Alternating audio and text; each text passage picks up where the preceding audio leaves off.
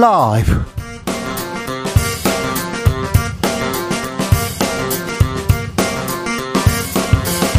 이천이십이년 십일월 이십일일 월요일입니다. 안녕하십니까, 주진우입니다. 윤석열 대통령 취임 육 개월을 맞았습니다. 이태원 참사 책임론 일고, 대통령실과 엠비씨 간 갈등 심화되고 있는데요. 윤 대통령의 핵심 정책이었던 출근길 약식 회견도 중단됐습니다. 출범 육 개월 맞는 윤석열 정부, 김종인 전 국민의힘 비대위원장과 평가해 봅니다. 지난주 모래 폭풍이 불었습니다. 빈살만 사우디 왕세자 방한 뜨거운 화제였는데요. 삼 년 만에 한국을 찾은 빈살만 왕세자, 총사업비 오천억 달러 규모의 네옴시티 사업, 원전, 방산 등 의제를 두고 윤 대통령과 의견 교환했습니다. 제이의 중동 특수 불어올까요? 어떤 주식을 눈여겨봐야 할까요? 염승환 이사에게 경제 공부 한번 해보겠습니다. 카타르 월드컵 개막됐습니다. 중동에서 처음으로, 역사상 처음으로 겨울에 열리는 월드컵입니다. 카타르 현지 분위기는 어떨까요? 이번 월드컵 뭘 봐야 되는지 관전 포인트 짚어봅니다. 현지 연결해서 자세한 상황 들어보겠습니다. 나비처럼 날아 벌처럼 쏜다. 여기는 주진우 라이브입니다.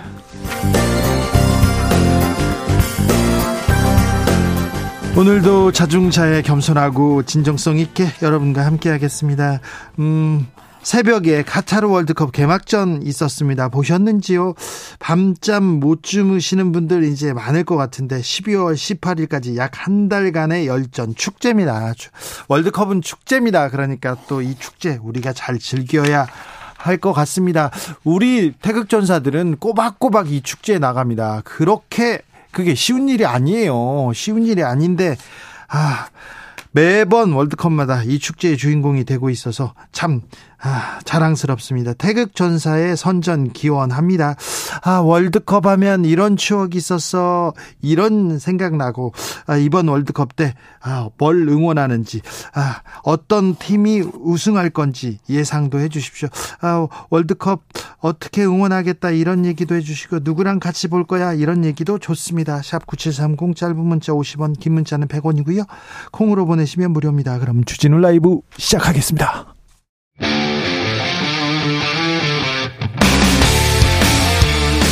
탐사보도 외길 인생 이십 년, 주 기자가 제일 싫어하는 것은?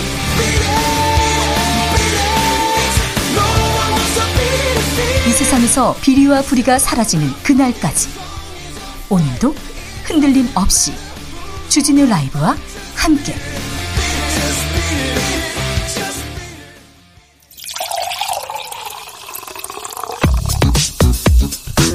진짜 중요한 뉴스만 쭉 뽑아냈습니다. 주스 정상근 기자, 어서 오세요. 안녕하십니까. 윤석열 대통령 도어 스태핑 중단 선언했습니다. 네, 윤석열 대통령이 오늘 출근길 기자들과의 질의응답을 잠정 중단하고 출근하자마자 곧장 집무실로 향했습니다. 아, 앞서 어제 대통령실은 이 출근길 문답이 진행되던 청사 일 층 로비에 나무 합판으로 만든 가림막을 세운 바 있는데요. 네, 예상한 대로 도어 스태핑을 중단했습니다. 왜 갑자기 그만하겠답니까? 어, 최근 발생한 불미스러운 사태라고 대통령실 대변인실이 전했는데요. 그러면서 불미스러운 사태라면요? 네, 그 엠비씨 기자와의 이 설전을 얘기한 것으로 보입니다. 어, 그러면서 근본적인 재발 방지 마련 없이는 지속할 수 없다고 판단했다라고 얘기를 했는데요. 어, 이는 이 항의하는 엠비씨 기자에게 그 징계를 해달라라는 것으로 어, 요청한 것이라고 해석이 나오고 있습니다. 기자가 질문을 하고 항의하면 안 됩니까? 설전을 벌이면 안 됩니까? 아, 지금 설전을 버리는 것으로 유명했던, 아, 하, 저로서는 조금 이거 이거 받아들이기가 어렵습니다. 이거 네. 기자는 기자는 국민 편에서 묻는 거기 때문에 공격적으로 이렇게 물어보고 설전하고 가끔 다툴 수도 있습니다. 저는 많이 다퉜습니다. 네, 안 다투는 걸 본 적이 없습니다. 아, 죄송합니다. 네. 자, 이 내용은 자, 잠시 후에 잠시 후에 자세히 아, 얘기 나눠보겠습니다. 정치권에서 공방 커집니다. 네, 국민의힘은 엠비씨 때문이라고 주장하고 있는데요. 이 국민의힘 박정아 수석 대변인은 도어 스태핑 잠정 중단은 엠비씨가 초래한 것이라면서 엠비씨는 공영방송이지만 지금까지 일련의 노, 모든 논란에도 사과 한마디조차 없다라고 비판했습니다. 다 엠비씨가 잘못했다 이렇게 얘기합니까? 네, 일부 국민의힘 정치인들은 엠비씨 기자가 슬리퍼를 신고 있었다라며 비판을 가하기도 했습니다. 여기서 또 슬리퍼가 왜 나옵니까? 민주당은 뭐라고 합니까? 네, 안호영 수석 대변인은 권위적인 발상이고 좀스러운 대응이라면서 이 불편한 질문을 거부하는 것은 다친 불통이다라고 비판했습니다. 네, 잠시 후에 이 문제는 저희가 자세히 이야기 나눠보겠습니다. 지난 주말에 이재명 민주당 대표의 측근으로 꼽히는 분이죠. 정진상 실장 구속됐습니다. 네, 민주당 이재명 대표의 최측근으로 꼽히는 정진상 정무조정실장이 지난 토요일 새벽 구속 수감됐습니다. 두 차례나 휴정하며 이 영장실질심사 신문 시간이 여덟 시간이나 이어졌는데요. 매우 긴 시간입니다. 매우. 네, 신문 내용을 검토한 끝에 심사를 시작한 지 열세 시간가량 지난 뒤 이 증거인멸과 도망의 우려가 있다는 검찰의 주장을 받아들여 법원은 구속영장을 발부했습니다. 남욱 변호사, 그러니까 대장동 사건의 핵심 남욱 변호사는 풀려났네요? 네, 유동규 전 성남도시개발공사 기획본부장에 이어 남욱 변호사도 구속기한 만료로 석방되면서 이른바 대장동 일당의 주범들이 속속 밖으로 나오고 있습니다. 네. 남욱 변호사는 불구속 상태에서 재판을 받게 됩니다. 오늘 새벽에 풀려났는데요. 오늘 재판 나와서 이재명 대표에 대한 폭로 이어갔어요. 네, 남욱 변호사는 조사 당시 사실대로 진술하지 못한 부분이 있다라면서 이천십오년 이월부터 천화동인 일 호 지분이 이재명 당시 성남시장실 지분이라는 것을 알고 있었다라고 주장했습니다. 천화대, 천화동인 일 호 지분, 이재명 지분이라 알고 있었다, 이런 얘기까지 했어요. 이재명 대표 어떤 입장입니까? 네, 이재명 대표는 오늘 최고위원회를 통해 검찰 독재 정권의 어떤 탄압에도 민주당은 흔들림 없이 민생과 경제를 챙기고 평화 안보를 지켜나가겠다라고 얘기를 했고요. 위기 극복에 써야 할 국가 역량을 야당 파괴에 허비하고 있어 안타깝다라고 비판했습니다. 이태원 참사 진상규명 어떻게 돼가고 있습니까? 민주당에서는 국정조사 계획서 제출했습니다. 네, 민주당과 정의당, 기본소득당 등 야삼당은 오늘 이 국회에 용산 이태원 참사 진상규명을 위한 국정조사 계획서를 제출했습니다. 앞서 김진표 국회의장은 오늘 정오까지 조사 목적과 범위, 기간 등을 특정한 그 요구서를 제출할 것을 요청한 바 있습니다. 국민의힘은 강경하게 반대하고 있습니다. 네, 국민의힘은 오늘 의원총회를 열고 이 문제를 다시 논의했는데요. 이 경찰 수사 결과가 나온 뒤 미흡할 경우 국정조사를 할 수 있다는 기존 입장을 재확인했습니다. 할로윈 축제 전에 한덕수 총리가 마약 집중 단속하라 지시했다고요? 네, 씨비에스는 한덕수 국무총리가 할로윈 이전인 지난달 초 경찰에 마약 관련 대책 수립을 지시했다라고 보도했습니다. 시월 한 달 동안 경찰청이 국무총리로부터 전달받은 지시사항은 이 사안이 유일했다라고 하는데요. 유일한 시월에 지시 하나 딱 내렸는데 마약 단속해라 이랬다고요?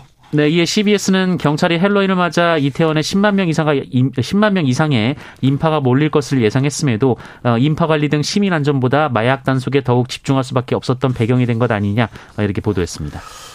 경찰 특수본은 일선 간부들 조사했습니다. 그런데요, 용산 경찰서장이 서울경찰청에 기동대 파견 요청했다 이렇게 주장했지 않습니까? 네. 서울청은 그런 적 없다 이렇게 자르네요. 네, 김광호 서울경찰청장은 오늘 기자간담회를 통해 재차 확인한 바 할로윈과 관련해 용산경찰서에서 경비 기동대를 요청받은 사실은 없었다라고 밝혔습니다.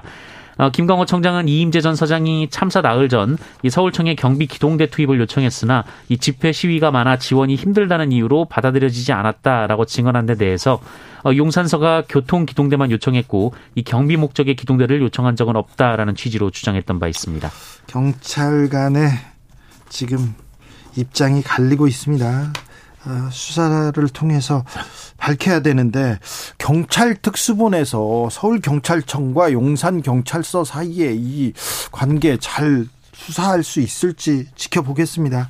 아, 그렇게 어려운 수사는 아닌데 빨리 좀 명확하게 진상을 규명했으면 하는데, 네, 지켜보겠습니다.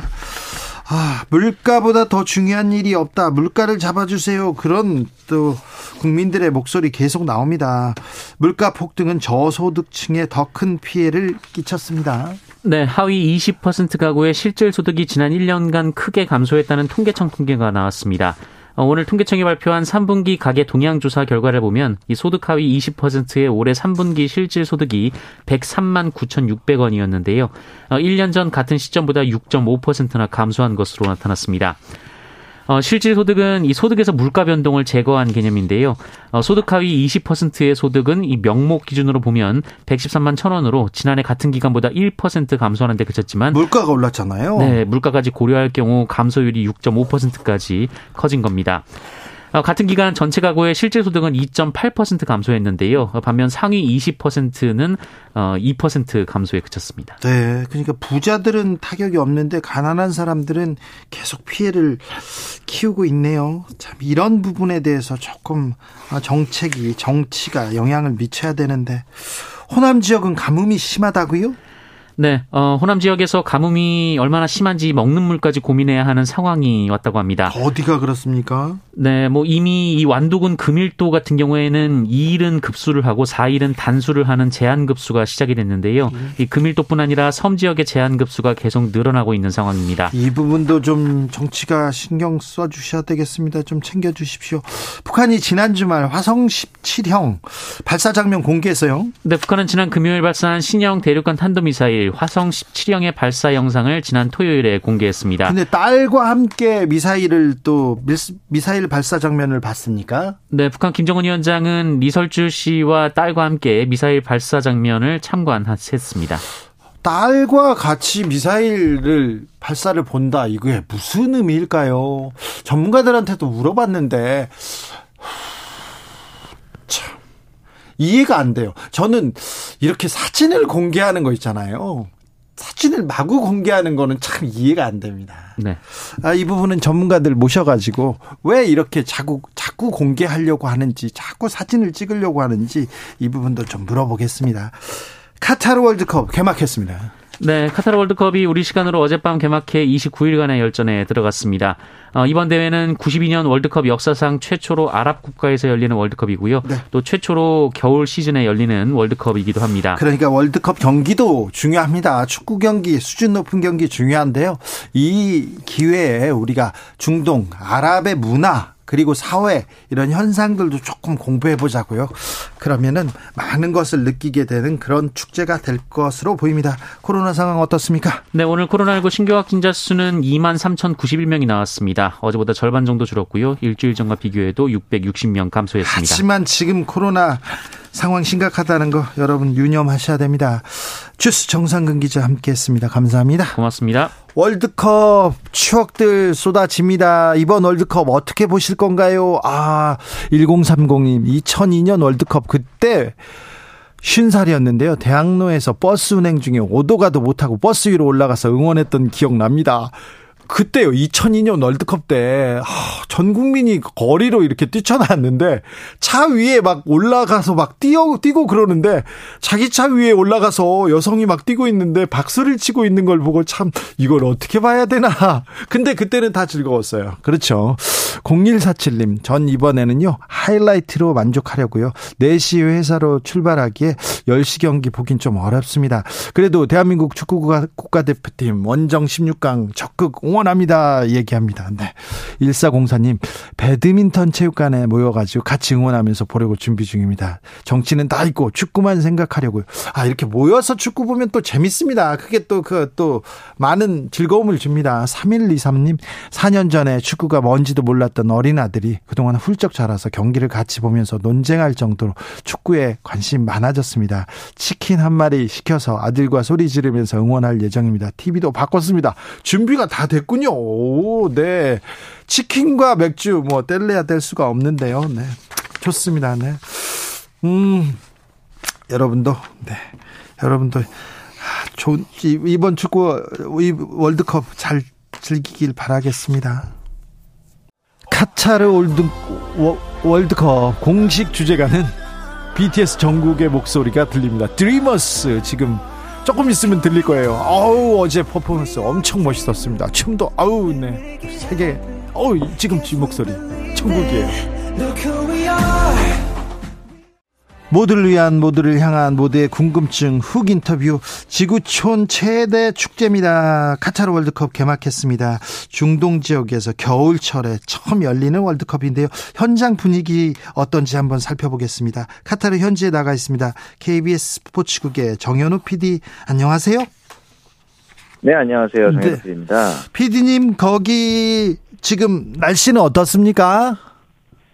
아, 저희가 이제 시월 말에 도착해서 준비를 하고 있었는데, 네. 처음 도착하자마자 엄청 덥고 습해서, 예. 야, 이거 이러다가 월드컵 하겠나 싶었는데, 정말 거짓말처럼, 네. 바로 어제 개막전부터 모래바람이 불더니 시원해졌습니다. 아, 그렇습니까? 지금 날씨, 네네네. 네, 네. 지금 날씨는 한 시월 어, 중순 정도, 우리나라의 중순 정도에 살짝 쌀쌀해서, 예. 밤에는 이 외투를, 바람막이 정도를 입어야 되는 그런 날씨라서요. 예. 사실 선수들이 운동하고 살짝 땀 흘리기에는 최적의 날씨인 것 같긴 합니다. 네, 경기장에 에어컨도 나옵니까?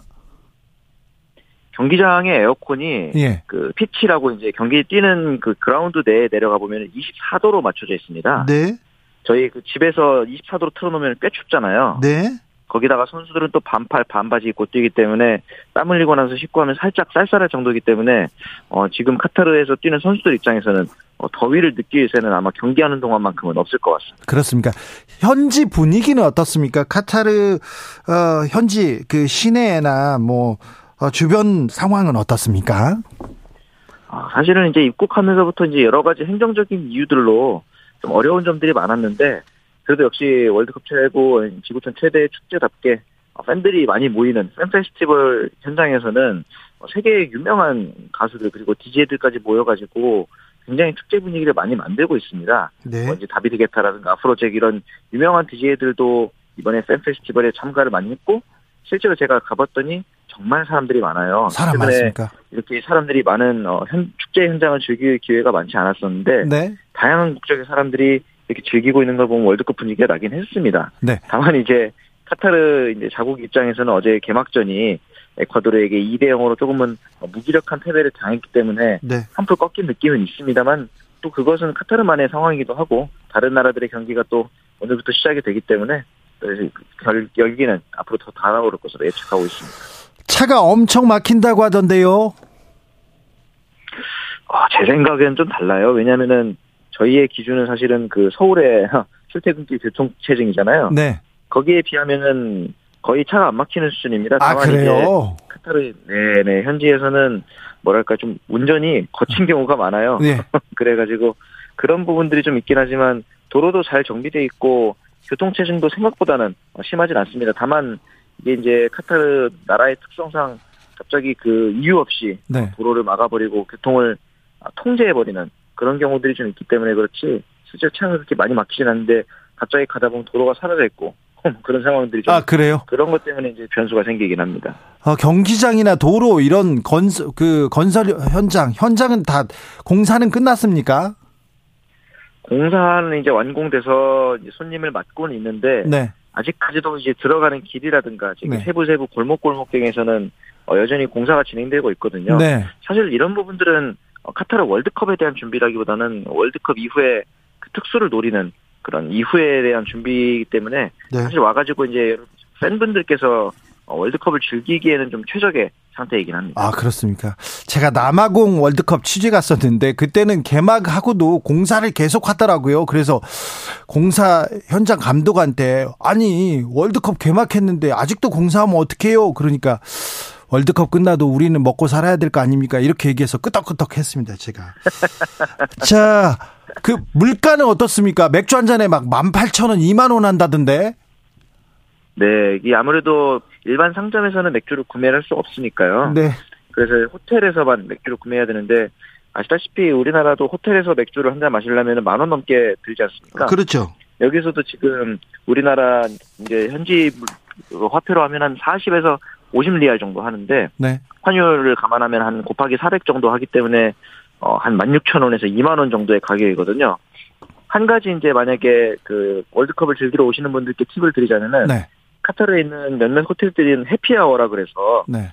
뭐 원 플러스 원으로 행사를 한다든가 네. 아니면은 뭐 조금 할인을 해주는 경우가 있는데 이 해피아워가 카타르에서는 한 열한 시, 열두 시까지 지속되는 경우도 있습니다, 밤에. 네. 그렇기 때문에 그걸 잘 이용해야 되네요. 행사를, 예, 노리시는 것도 좋을 것 같습니다. 피디님도 그걸 잘 노리십시오. 알겠습니다. 자, 우리 대표팀 선수들 어, 컨디션은 어때 보입니까? 손흥민 선수 어떻습니까? 손흥민 선수 일단 표정이 너무 밝아가지고 좀 다행이고, 저희도 이제 취재를 하다 보면은 초반에는 어, 아마도 포르투갈전, 그러니까 조별예선 마지막 경기에서야 어, 출장이 가능하지 않을까 이렇게 생각했었는데, 또 이제 계속 정보가 업데이트될수록 우루과이전은 첫 경기 우루과이전부터 출장이 가능할 것 같기도 하다. 네. 이런 좀 희망적인 소식들이 많이 들려오고 있어서 다행이고요. 어제는 오랜만에 대표팀이 좀 휴식을 가졌습니다. 그래서 저희가 저녁을 먹으러 갔다가 우연히 어, 대표팀이 이제 시내에 있는 유명한 식당에서 회식을 하고 있는 모습을 살짝 보고 있다고 하기도 하더라고요. 네. 손흥민 선수 아, 지금 회복 속도가 빨라 빨라진다 이런 얘기는 있는데요. 다른 선수들 뭐 부상 괜찮은 거죠? 네네, 아직까지 심각한 부상은 발생하지는 않고 있기 때문에. 네. 그리고 이제 워낙 대표팀 내에서의 분위기가 어, 좋다고 합니다. 벤투 감독이 최종 예선에서 보여준 행보도 좀 굉장히 일관성 있는 모습을 보여주기도 했고, 팀 내에서 어, 감독과 선수들 간의 케미도 굉장히 좀 어, 이전 대회보다도 오히려 더 높은 상태라고 지금 내부에서는 좀 전해들은 바 있습니다. 어, 어제 카타르가 네, 개막전인데 어, 참패했습니다. 참패했는데 월드컵 준비를 꽤 오랫동안, 합수훈련도 꽤 오랫동안 했는데 불구하고 전혀 경기력을 그 보여주지 못했는데, 우리 선수들은 경험도 많고 빅리그에서 뛰고 또 실력도 좋으니까 그렇게 얼어붙지는 않을 거예요. 맞습니다. 사실 카타르가 어제 저희 그 해설위원이 구자철 위원의 분석에 따르면은 너무 긴장해서 네. 좀 좋은 모습이 못 보여줬다 이런 얘기도 많았거든요. 예. 사실 카타르 입장에서는 이번에 개막전에서 어, 개최국이 패배를 한 게 처음이라고 하더라고요. 네. 사실 그 전까지는 개막전을 개최국이 하는 경우가 많지는 않았습니다. 전 네. 대회 어, 우승국이 하는 경우가 있었기 때문에 그렇죠. 개막전에서 이제 개최국이 한 골도 넣지 못하고 패배한 게 어떻게 보면 조금 불미스러운 어, 상황이 되기는 했습니다. 네. 어, 이천이 년 한일 월드컵 때 개막전은 프랑스와 세네갈이었습니다. 음, 그런데요. 월드컵 후원사 버드와이저가 돈을 많이 내고 후원사가 됐는데 맥주 판매가 안 돼서 안 돼서 맥주 재고 전량을 우스로게 그러니까. 주기로 했다면서요? 네, 맞습니다. 안 그래도 지금 이 장, 정책 자체가 불과 개막 이틀 전에 발표가 되면서 버드와이저 입장에서 굉장히 좀 당혹스러웠을 텐데요. 원래는 이렇게 술을 팔기로 했는데 네. 경기장에서 안 팔기로 지금 입장이 바뀐 겁니까? 맞습니다. 원래는 팬존이라 그래서 정해진 구역에서는 구매가 가능하도록 되어 있었는데 네. 조직에서 이틀 전에 갑자기 방침을 바꾸면서, 사실 공식 스폰서가 피파 내에서 지니는 지위는 굉장히 막강하거든요. 네. 어제 개막전에서도 이제 공식 스폰서인 비자의 이제 그 후원사의 대표가 나와서 행사도 하고 경기장도 밟아보는 굉장히 좀 파워풀한 지위에는, 이렇게 일방적으로 변경하는 경우는 사실 피파 입장에서도 굉장히 드문 케이스인 것 같긴 합니다. 아, 그렇습니까? 아무튼 아, 이번 카타르 차, 찾아서 직접 응원하는 그 축구 팬들이 있는데요.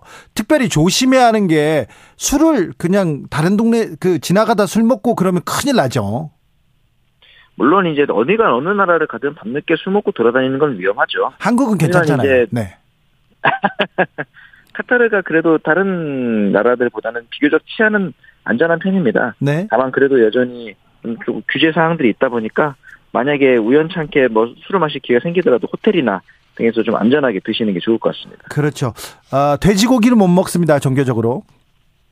네네, 그렇죠. 그래서 저희가 뭐 아침에 베이컨이 나오는 경우가 식당에서 가끔 있었는데 네. 이게 보니까 소고기 베이컨이더라고요. 그래서 식감이나 맛이 좀 달라서 생경했던 기억이 납니다. 카타르는 부자 나라인데요, 이렇게 취재진한테 특별히 이렇게 좀 혜택을 주는, 주는 뭐 그런 아, 아, 저 메리트가 있습니까 이번에? 아, 여전히 뭐 그렇게 메리트라고 느낄 점은 그렇게 많지는 않은데요. 네. 다만 이제 저희가 돌아다니면서 봤을 때 좀 더 여유롭게, 뭐 소위 말해서 셔틀버스라든가 예. 그다음에 이제 뭐 동식 택시라든가 이런 교통시설이 비교적 잘 갖춰져 있습니다. 지하철도 무료고. 하지만 좀 아쉬운 점은 물가가 워낙 비싸다 보니까 네. 그런 장점들이 있지만 여전히 지출하는 비용이 만만치 않긴 하더라고요. 지하철이 무료입니까?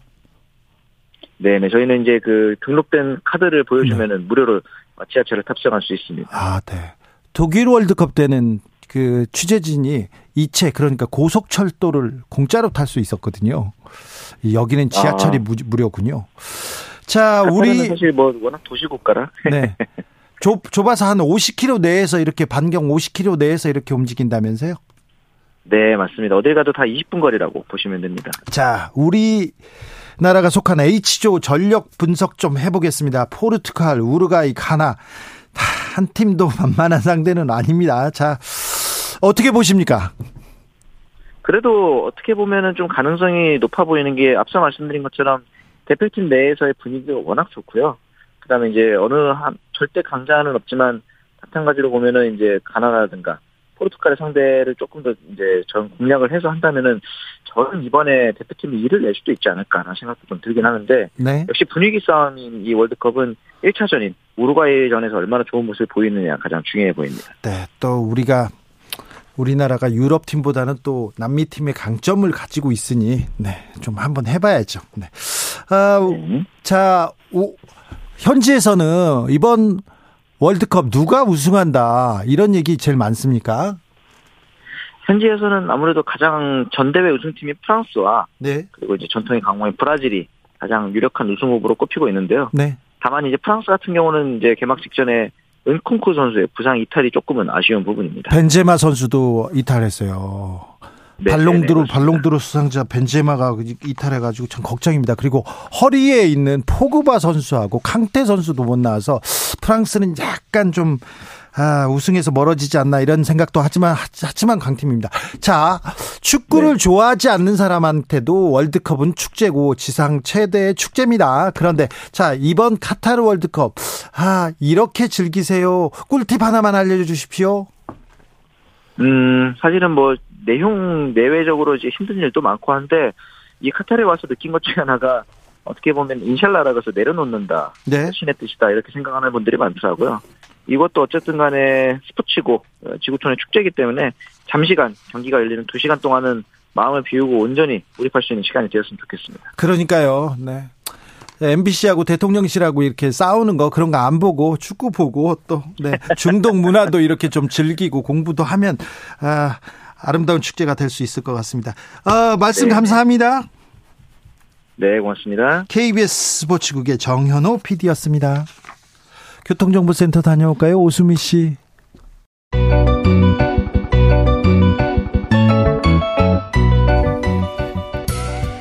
한층 날카롭다, 한결 정확하다, 한편 세심하다, 밖에서 보는 내밀한 분석, 정치적 원의 시점. 오늘의 정치권 상황 원회에서 더 정확하게 분석해드립니다. 이현주 전 국민의힘 의원 어서 오세요. 네, 안녕하세요. 부드러운 카리스마 이현주입니다. 최민희 전 더불어민주당 의원 어서 오세요. 네, 안녕하세요. 불굴의 희망 최민희입니다. 네, 윤석열 정부 육 개월 네 지나갑니다. 육 개월 지나가는데 오늘 어, 어, 다른 정부하고 다르다. 우리는 소통한다. 그러면서 용산으로 집무실 이전하면서 도어 스태핑 출근길 문답. 이거 윤석열 대통령의 트레이드 마크로 볼 수 있는데요. 오늘 잠정 중단하기로 했습니다. 이 소식 어떻게 들으셨습니까? 최민희 의원님. 우선 도어 스태핑이 도어 스타핑 된 날이다. 네, 스탑. 네, 그리고 네. 저는 뭐 이게 이기주 기자와 비서관의 공개 설전은 이건 그냥 핑계가 됐고 이미 도어스태핑이 뭐 대통령의 일단 일단 말실수로 인한 설화로 지지율 추락의 원인으로도 지목된 적이 있습니다. 그래서 이미 도어스태핑이 계륵처럼 되어버려서 이게 호시탐탐 이게 어떻게 하면 폐지할 수 있을까 고민하고 있었던 것이 아니냐. 그래서 울고 싶은데 이기주 기자가 뺨 때리는 격이 된 게 아닌가 합니다. 그래서 이거를 뭐 엠비씨 기자와 비서관의 공개 설전 때문에 도어스태핑 되는 건 너무하지 않습니까? 앞뒤가 안 맞습니다. 좀 그렇죠. 네. 그러면 앞으로 상당 기간 안 할까요? 아니면 아예 안 할까요? 저는 어쨌든 지난번에 한번 코로나십구를 핑계로 코로나십구를 내세워서 잠정 중단한 적이 있습니다. 그때는 잠정 중단이었는데 지금은 뭐 이게 뭐 대응책 뭐 재발 방지 방안이 마련 안 되면 지속할 수 없다고 판단했다. 근데 거기에 근본적인이 붙어 있더라고요. 근본적인 재발 방지 대책이 언론이 순치된 질문만 하라는 거 아니겠습니까? 근데 언론은 순치된 질문만 할 수 없기 때문에 네. 이번에는 저는 뭐 일단 중단 정도로 봐야 되지 않을까? 잠정이 아니라. 예. 어떻게 보셨어요? 네, 뭐 저는 처음부터 그거 이게 좀 맞지 않다. 네. 이렇게 말씀드렸었죠. 우려가 왜냐하면, 컸죠. 네, 네. 왜냐하면 이게 이제 뭐, 어, 이 정치적 경력이 굉장히 되고 좀 노련하고 이래야 되는데 뭐 그렇긴 합니다. 그래서 어차피 이제 오래 가겠냐 이런 생각은 했었는데, 근데 또 굳이, 아, 이런 상황에서 이유가. 갑자기 중단이 되니까 뭐라, 네. 뭐 이유를 뭐 엠비씨 얘기를 한 건 아니지만, 국민들 보기에는 그렇게 썩 좋진 않죠. 그래서 그 물론 이제 그 기자와의 설전에 이제 저도 봤는데 여러 가지 뭐 예의라든가 이런 지적은 할 수 있을 것 같긴 합니다만 그런데 이제 대통령이시잖아요. 네. 뭐 그런 것 갖고 중단했다 그런 말이 안 되고요. 네. 예. 그럼 말이 안 되죠. 이제 어 일부 이제 여당에서 버르장머리니 뭐 이런 얘기들이 나오는데 아 뭐 예의 뭐 버르장머리 뭐 어쩌고저쩌고 하는 것들이 아, 이게, 이 여당이고, 국정을 책임진 입장에서, 이런 거가, 이게 문제가 있긴 하지만, 이런 걸로 자꾸 얘기를 하고, 이게 막, 아주 큰 이슈가 되고. 이슈를 너무, 키워요. 너무. 네. 아, 지금 걱정할 게 태산 같은데, 우리 민생도 그렇고, 지금 예산 문제도 그렇고, 지금 잘못하면 준예산 가는 거 아닙니까? 어, 그리고 국제관계도 그렇고, 국민들은 정말 죽을 지경인데, 이런 거 가지고 이렇게 막 싸우나? 이렇게 생각이 될 수 있기 때문에, 아, 이런 오해를 불러일으킬 수 있는 이런 시점에 이렇게 딱 중단해버린다. 아, 좀, 좀 현명하지 못했던 것 같아요. 근데 이게, 정쟁화되었을 때 여당이 야당과 싸운다. 있을 수 있는 일입니다. 근데 지금 언론과 싸우잖아요. 그것도 이제는 뭐. 네, 이제는 기자, 기자 한 명과 싸우는 기자. 형국입니다. 지금 기자 한 명과 싸울 있죠. 때입니까? 게다가 더 이상한 거는 그냥 대통령실의 비서관과 기자가 둘이 해결해도 되는 일입니다. 이건. 근데 뭐 정부 여당과 국민의힘 쪽에 비대위원까지 나서서 기자에게 총공세를. 글쎄 말이에요. 그래서 이 이기, 이기주 시간이, 기자는 지금 언론 시간이. 자유를 지키는 대명사처럼 느껴지지 않습니까? 그래서 또 하나의 언론 자유 영웅을 만드는 지금 그런 이상한 장면을 보게 된 겁니다.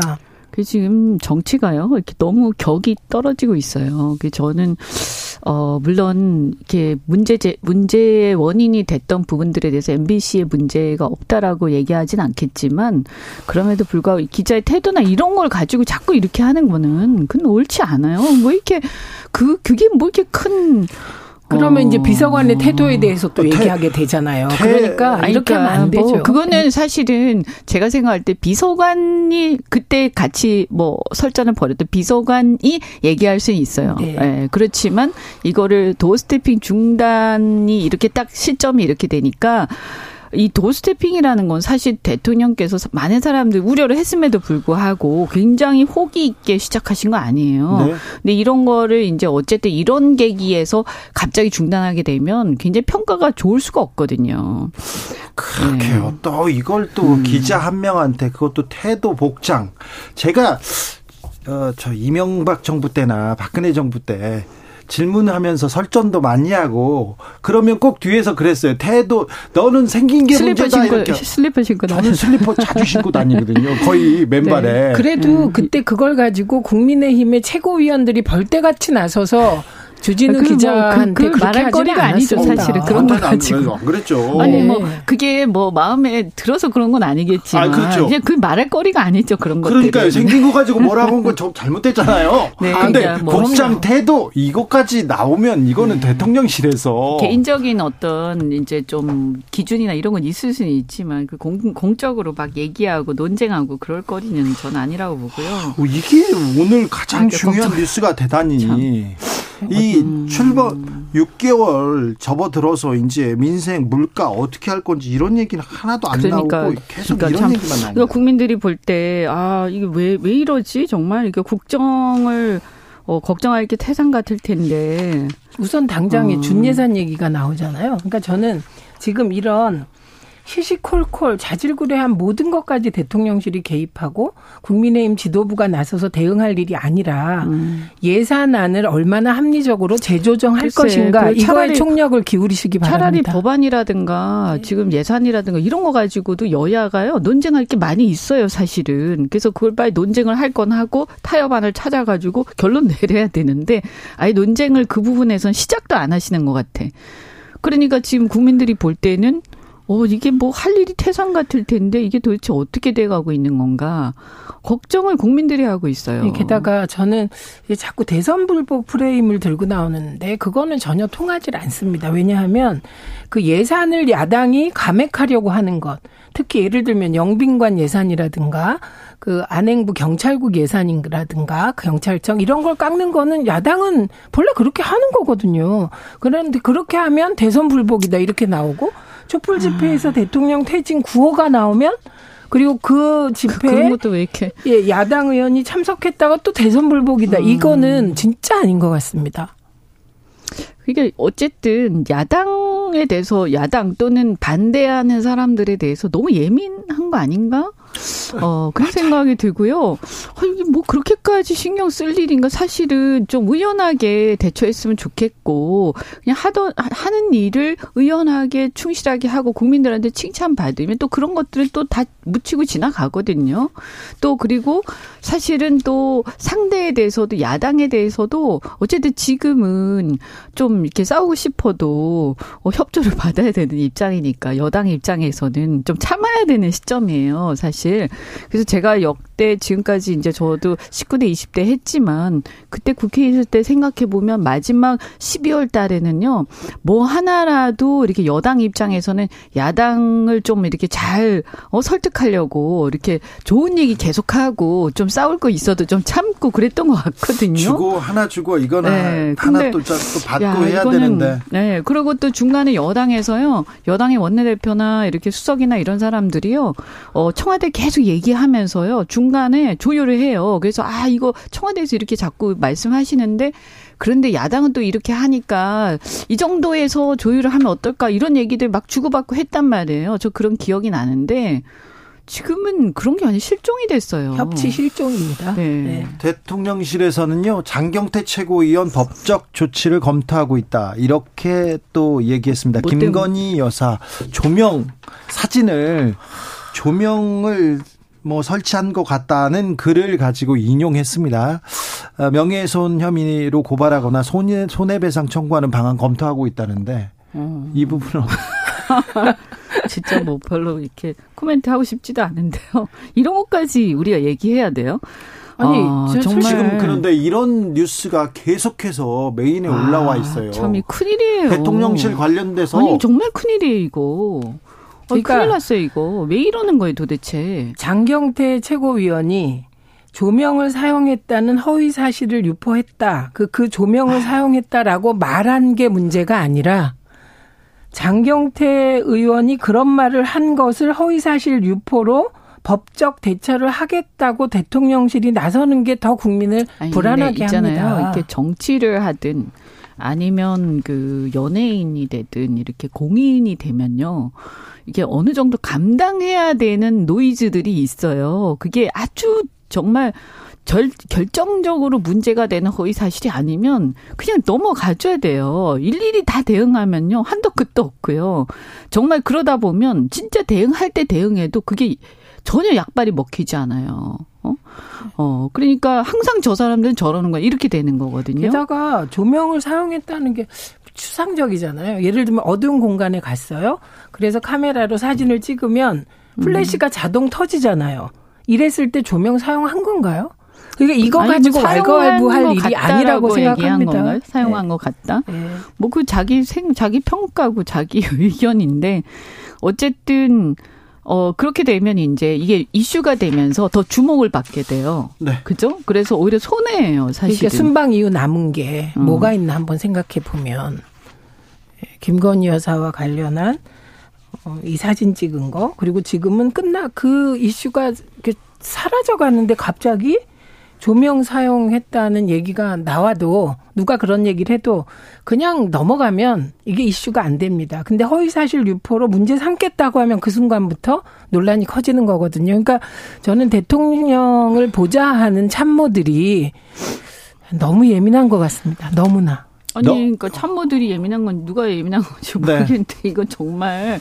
아니 근데 이러라고 지금 이런데 시간 쓰라고 권력 위임한 거 아니잖아요. 정말 정신 차리지 않으면 이거 큰일 납니다. 자, 일부 야당 의원들이 촛불 집회에 참석했습니다. 김건희 특검 윤석열 퇴진 촛불 대행진 집회에 참석한 거에 대해서 국민의힘에서는 강하게 비판했는데요. 이 부분은 어떻게 보시는지요? 이현주 의원님. 아니 이것도 이제 자유주의적 사고를 갖고 있으면요. 아 집회의 자유가 있고 아 야당 의원들이라 하더라도 아니 뭐 가든가 말든가 그 자기가 이제 자기의 어떤 그는 다만 이제 집회 참석했을 때 자기한 그 야당 의원 정치인으로서 플러스 마이너스가 있겠죠. 자기가 판단해서 자기가 나가는 거예요. 근데 그걸 가지고 왈가왈부할 필요도 없고요. 다만 제가 볼 때는 그거보다 어쨌든 이렇게 집회가 어 늘상 있긴 하지만 사람이 좀 많아지고 있어요. 어 이거는 어 굉장히 어 유의해서 봐야 되고 아, 이걸 어 이 물론 이제 기분 나쁠 수는 있지만 저항하는 세력이니까 그렇지만 어쨌든 그 부분에 대해서 돌아봐야 되는 거예요. 어쨌든 근데 이게 너무 야당을 적대시해서 뭐 집회를 나왔으면 또 뭐다 이렇게 하고 그러면 서로가 막 그렇게 하면요 이게 이 해결이 안 되고 갈수록 코미디처럼 돼가는 거거든요. 그러니까 지금 여당이 선명 야당 같으세요. 네. 여당이. 그래서 네. 그 일곱 명의 무소속 한 명 포함 민주당 의원이 나온 거 아닙니까? 네. 그런데 이 사람들을 이태원 참사 칠적이라고 말하는 게 이게 워딩이 안 맞잖아요, 우선. 이게 논술을 할 때 이런 식의 워딩하면 이게 꽈락입니다. 그래서 일단 그것도 틀렸고요.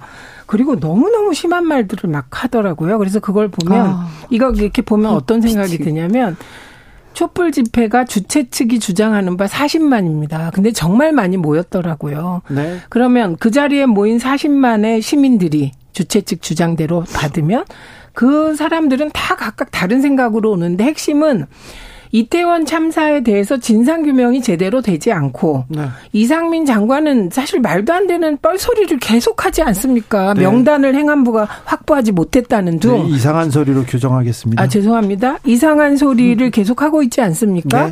그러니까 백오십팔 명의 생떼 같은 우리 자식들이 참사를 당했는데 아무도 책임을 안 지잖아요. 그에 대한 분노가 주일 거라고 생각합니다.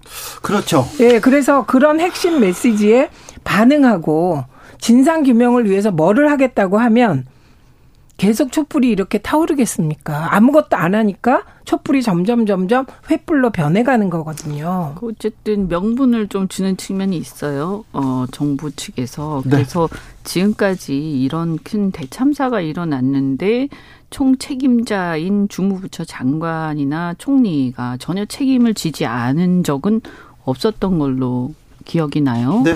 그래서 이거는 지금 우리나라가요. 정말 진정한 애국자가 없어요. 보면요.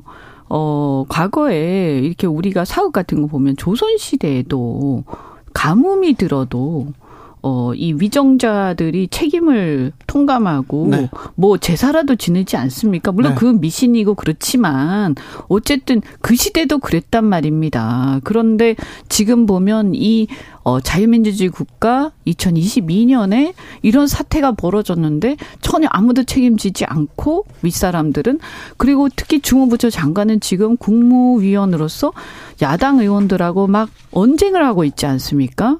국무 어쨌든 간에 국민들의 대변자예요. 굉장히 부적절한 태도들이고 어, 근데 옛날에 이러지 않았는데 왜 이러지 도대체? 아까도 제가 준해산 사태 말씀드렸지만 걱정이 되는 게 지금 이 예산도 그렇고 그 세금 세법 개정안도 그렇고 굉장히 민생과 관련된 또는 대통령의 공약, 핵심 공약, 핵심 지지층의 이해관계에 관련된 그 많아요. 근데 만약에 협치가 전혀 안 돼가지고 그냥 이런 식으로 서로 자기 하고 싶은 얘기만 하다가 끝났어. 그래서 아무것도 통과가 안 됐어. 그러면 네. 이게 그러면 야당 탓만 하면 넘어갈 수 있냐? 그렇지 않습니다. 지금 대선 불복이라고 네. 얘기하고 있잖아요. 거기다가. 뭐 그 그러니까 그 프레임은 정말 네. 통하지 않습니다. 속보 말씀드리겠습니다. 대통령실 이재명 부대변인은 고성, 고성, 난동 속 진솔한 소통 취지 위협받았다. 고성, 난동 때문에 이 도어 스태핑이 어렵다. 그래서 더 나은 소통 위해 중단했다. 이렇게 얘기를 하는데 대통령실에서 음, 기자와의 설전을 고성, 난동이라, 난동이라고 이렇게 얘기하는 것 자체가. 아니, 저거 들으니까 그 이, 저 이태원 참사 때 왜 경찰 병력을 그렇게 배치했냐고 물었을 때 이상민 장관이 소요가 있었다고 얘기했잖아요. 소요가. 그게 생각납니다. 그 용어 사용의 그 부정확성이 속마음을 드러내는 거 아닐까요? 굉장히 조금 우려스러운 단어가 지금 나오고 음. 있는데 아, 이 문제는 계속 커질 것 같습니다. 네. 네. 아니 그 기자의 태도나 이런 것들에 대해서 비판할 부분이 분명히 있어요. 하지만 저는 그게 이렇게까지 국정을 좌우할 정도로 자꾸 키우는 것 자체 어리석은 일이다 이렇게 생각하거든요. 그런데 네. 네. 왜 이 시점에 갑자기 부대변인이 나서서 또 난동이라는 표현을 쓸까요? 지금 엠비씨 기자를 대통령실에서는 징계하기 위해서 지금 절차에 들어갔다. 이러기까지 보도해 나왔어요. 근데 기자단 운영위원회에서 답변을 못했다면서요. 그런데 대통령실에서 직접 아마 출입을 제한한다던가 뭐 그 다른 다른 뭐 다른 방안을 낼 수도 있습니다. 아, 정말 역대, 역대급입니다. 특정인, 특정 대상에 대해서 타겟팅을 해서 그 사람이 어떻게 될 때까지 끝까지 막 문제를 삼는 이런 것들이 자꾸 반복해서 국민들한테 보여주고 있어요. 이거는 어, 국정 책임자의 어떤 품격이라는 걸 여러 가지 국민들이 볼 때 그런 격에 맞지 않는 이미지예요. 그래서 맞습니다. 이거 굉장히 치명적입니다. 이런 게 자꾸 쌓이면. 그래서 정말 저는 어, 이거 보좌하는 사람들의 문제인지 아니면 당사자 본인의 문제인지 모르겠지만 이런 식으로 계속하면 어떤 아니 국민들이 이건 존경을 하기가 어려워요. 그러면 이거 권위가 스스로 떨어지는 거거든요. 그런데 왜 이렇게 하는지 정말 이해가 안 됩니다. 대통령과 대통령실이 왜 특정 언론, 특정 기자하고 지금 아, 싸우자는 건지 도무지 이해가 안 가는데 대통령실에서 지금 아, 생각을 잘못하고 있는 것 같습니다. 이거 명백하게 잘못하고 있어요. 언론 담당하시는 분들 지금 어, 좀 다 내려놓고 다시 생각하셔야지 지금 뭐 아니, 하는 이제 건지. 저는 이제 엠비씨라든가 이게 우리 이제 보수 특히 보수 정당 입장에서는 이제 히스토리가 좀 있죠. 갈등들이 엠비씨하고 사이에서. 근데 그런 걸 해결을 하려면 이렇게 해서는 해결이 안 돼요. 굉장히 일을 키우고 있고요. 오히려 약간 비판적인 언론들이 결집시키고 있고요. 제가 볼 때는 어, 이렇게 해서 성공한 예가 없습니다. 이때까지도. 네, 어제 엠비씨가 스트레이트를 통해서 천공에 대하여 문제 제기를 했거든요. 정확히 천공과 대통령과의 관계에 대한 의혹을 제기했습니다. 그게 영향을 미치지 않았나 하는 의혹을 가질 수밖에 없는 순간입니다. 자, 마지막에는 이 얘기 조금만 할게요. 조금만 하겠습니다. 계속해서 도어스태핑 그리고 엠비씨와 대통령실의 갈등 얘기는 계속 커질 것 같아서 얘기를 다 할 수밖에 없습니다. 음, 정진상 실장이 구속됐고요. 노웅래 의원 뇌물수수로 계속 수사를 받고 있고요. 그리고요 남욱 변호사가 석방된 이후에 이재명 대표에 대한 본격적인 폭로를 이어가고 있습니다. 어떻게 보시는지요? 그 우선 지금 대장동 관련한 정권 교체 후 이건 거의 재수사 수준인데요. 이 수사는 애초에 편파적이며 불공정한 수사라고 얘기할 수밖에 없습니다. 왜냐?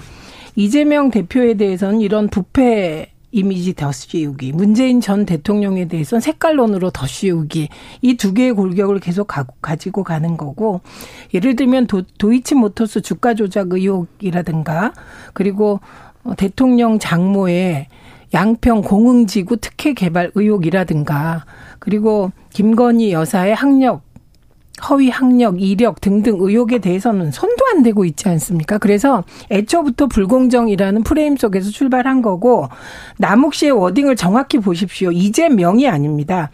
이재명 시장실 측 네? 예, 이재명 측 이렇게 얘기하고 있습니다. 이현주 의원님. 네, 이제 이 수사의 내용에 대해서는 사실은 뭐 제가 정확하게 알지를 못하니까, 어, 그렇습니다만, 지금 이렇게 이제 계속 가게 되면, 어, 민주당 내부가 굉장히 어렵겠죠. 그래서 지금 보면, 어쨌든 수사가 계속 민주당을 향해서 가고 있는데, 이 부분에서는 저는 개인적으로는, 어, 이재명 대표가, 어, 본인의 어떤 이 유무죄 이런 걸 떠나가지고, 네. 어, 조금, 이, 이 부분의 거취에 대해서 약간 물러설 필요가 있지 않나요? 왜냐하면 야당하고 같이 이게 협의가 돼야 되니까, 협치가. 감사합니다. 네.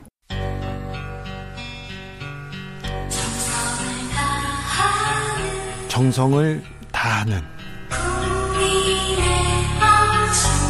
국민의 방송 케이비에스 주진우 라이브. 그냥 그렇다고요.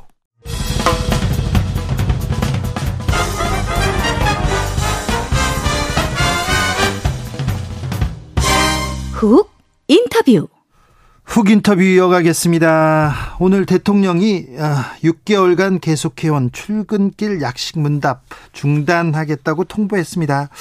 윤 대통령 스스로가 이렇게 해서는 안 되겠다 생각할 때 판단할 것이다. 도어 스태핑 중단 진작에 예견하신 분이 있습니다. 바로 김종인 국민의힘 전 비대위원장인데요. 모셔서 도어 스태핑 중단 그리고 전국 현안들 그리고 유, 윤석열 정부 육 개월 두루두루 물어보겠습니다. 위원장님 안녕하세요. 예, 안녕하세요. 건강은 괜찮으시고요? 예, 괜찮아요. 예. 건강관리를 어떻게 하십니까? 뭐 별로 특별하게 관리하는 애가 없어요. 그래요? 예. 피부 관리는 어떻게 하십니까? 피, 피부, 내가 무슨, 피부 관리 전혀 한 적이 없어요. 아, 그래요? 한 십여 년 전, 항상 이렇게 좋은 피부를 관리하고 계셔가지고, 항상 묻고 싶었습니다. 오늘, 오늘 가장 중요한 뉴스가 도어 스태핑 중단 그 얘기 나왔는데, 어, 지난 유월에 위원장님이 이런 얘기 하셨어요. 얼마 하다가 본인 스스로가 이렇게 하면 안 되겠다. 판단 서면 그때 그만둘 것이다 이렇게 얘기했는데 네. 도어 스태핑 오늘 중단하기로 했는데 어떻게 들으셨습니까? 뭐 본인이 이제 처음 이제 도어 스태핑을 시작도 대통령 스스로가 결심을 해서 한 거고 그다음에 뭐 오늘 중단을 했다고 그러니까 그것도 대통령이 이 시점에서 더 이상 할 수가 없다고 생각해서 중단한 거 아니겠어요? 네. 그러니까 앞으로 이걸 뭐 다시 할지 안 할지는 모르겠지만 현재 상태로는 그렇게 해서 오늘 결정, 결정이 내려지지 않았나 이렇게 봐요. 네. 어, 중단 결정은 잘한 겁니까? 뭐 잘했는지 안 잘했는지 처음에 대, 대, 대통령께서 도어 스태핑을 하는 것이 국민과 소통을 강화하기 위해서 도어 스태핑을 한다고 그러지 않았어요? 네네. 그리고 한때 도어 스태핑, 스태핑을 갖다가 잠, 잠정적으로 며칠, 며칠 안 하다가 네. 다시 도어 스태핑을 갖다가 시작을 하면서 이거를 절대 중단하지 않을 것이다 하는 말씀을 갖다 하셨는데 네. 오늘 갑자기 왜 이런 결심을 내리게 됐는지는 나도 잘 모르겠어요. 네. 어, 용산 시대를 열겠다. 국민과 소통하겠다. 도어 스태핑이 그걸 의미한다 얘기했는데 중단하면 아니, 이게 원래가 네. 국민과의 소통이라는 거는 도어 스태핑으로 이렇게 되는 게 아니에요. 내가 늘 강조합니다만은 소위 국민과의 소통이라는 것은 국민이 대통령과 정부에 바라는 바가 뭐라는 것을 갖다가 인식을 하고 네. 거기에 알맞게, 알맞게 국정을 갖다가 펴야만이 예. 국민과 소통이 이루어지는 거라고 봐요. 그렇죠. 그게 소통이죠. 네. 네. 뭐 얘기를 기자하고 나눈다고 해서 그걸 소통이라고 할 수는 네. 없죠. 네. 오늘 근데 대통령이 음, 출근길 문답에서 엠비씨 기자와 이렇게 대통령실 비서관과 공개 충돌했습니다. 고성 난동 속에 진실한 소통 못한다, 위협받았다 이렇게 얘기하면서 이렇게 출근길 문답을 없앴는데 엠비씨 기자를 이렇게 이유 삼은 거 이 부분은 어떻게 보세요? 뭐 그거는 뭐 이미 보도된 바처럼 엠비씨 기자가 대통령이 지난번 뉴욕을 방문했을 적에 네. 예, 무슨 이상한 얘기를 한 것처럼 이렇게 보도가 됐던 거 아니에요? 네, 거기에서 비롯됐죠. 기자는 그거를 보도를 했고 대통령은 그런 얘기를 한 적이 없다 이렇게 된 이런 상황이기 때문에 사실은 그건 누가 아무도 그걸 제대로 판단할 수가 없어요. 그러나 일단은 대통령이 그런 얘기를 안 했다고 그러니까 뭐 그렇게 믿을 수밖에 없는 거 아니겠어요? 그런데 그래서 거기에서 사실은 조금 대통령께서 감정을 상하다 보니까 내가 이런 기자들하고는 같이 얘기를 할 수가 없겠다. 이렇게 해서 지난번 소위 캄보디아 갈 적에 전용기 타지 마. 조정기 타지 말라 이렇게 얘기를 해놨어요. 네. 이제 그거는 뭐 우리 대통령의 성격과도 관련이 있지 않나 이렇게 생각을 합니다. 네. 그러니까 어떤 사소한 일이든 중대한 일이든 간에 거기에 대해서 즉흥적인 반응을 보이는 그런 성격을 가졌었기 때문에 소위 엠비씨 기자의 동승을 갖다가 네. 못하게 하지 않았나 이렇게, 이렇게 생각을 해요. 근데 대통령이라는 자리잖아요. 국가 최고 권력자인데 언론을 이렇게 그리고 특정 언론 이렇게 이렇게. 아, 아니 그러니까 내가 늘 얘기를 합니다만 우리 윤석열 대통령께서는 정치를 해보신 분이 아니에요. 예. 그러니까 이 참 검사로서 인생을 살고 최종의 검찰총장까지 했기 때문에 어느 사항에 대해서 그렇게 뭐 정치인들이 흔히 얘기하는 대로 인내하고 참고 하는 이런 성격의 소유자가 아니시기 때문에 네. 즉흥적인 반응을 갖다 보일 수밖에 없다고만 판단해요. 그래도 국가 원수의 자리인데 즉흥적으로 이 엠비씨 특정 언론 너 타지 마 이거는 좀 아니 아무리 언론. 아무리 국가의 원수의 자리라고 하자면 인간이라는 걸 생각을 해야지. 인간이 먼저죠. 예. 네. 그러니까 자기 본인 스스로의 성격에 맞지 않는 그러한 사태에 대해서 참지를 못하는 성격이 아닌가 이렇게 생각해요. 참지 못하면 옆에서 말려야 되는 거 아닙니까? 대통령실에서 정부 여당이. 자. 아니, 아니 감히 감히 참모가 대통령한테 네. 이렇게. 대통령의 말에 대해서 이렇게 하면 안 됩니다 하는 그런 참모들이 많이 있었으면은 네. 오늘과 같은 이런 사태가 나수, 나지도 않았겠죠. 네. 어. 그래도 이건 안 됩니다. 바른 길이 아닙니다. 누군가는 얘기해야 될 거 아닙니까?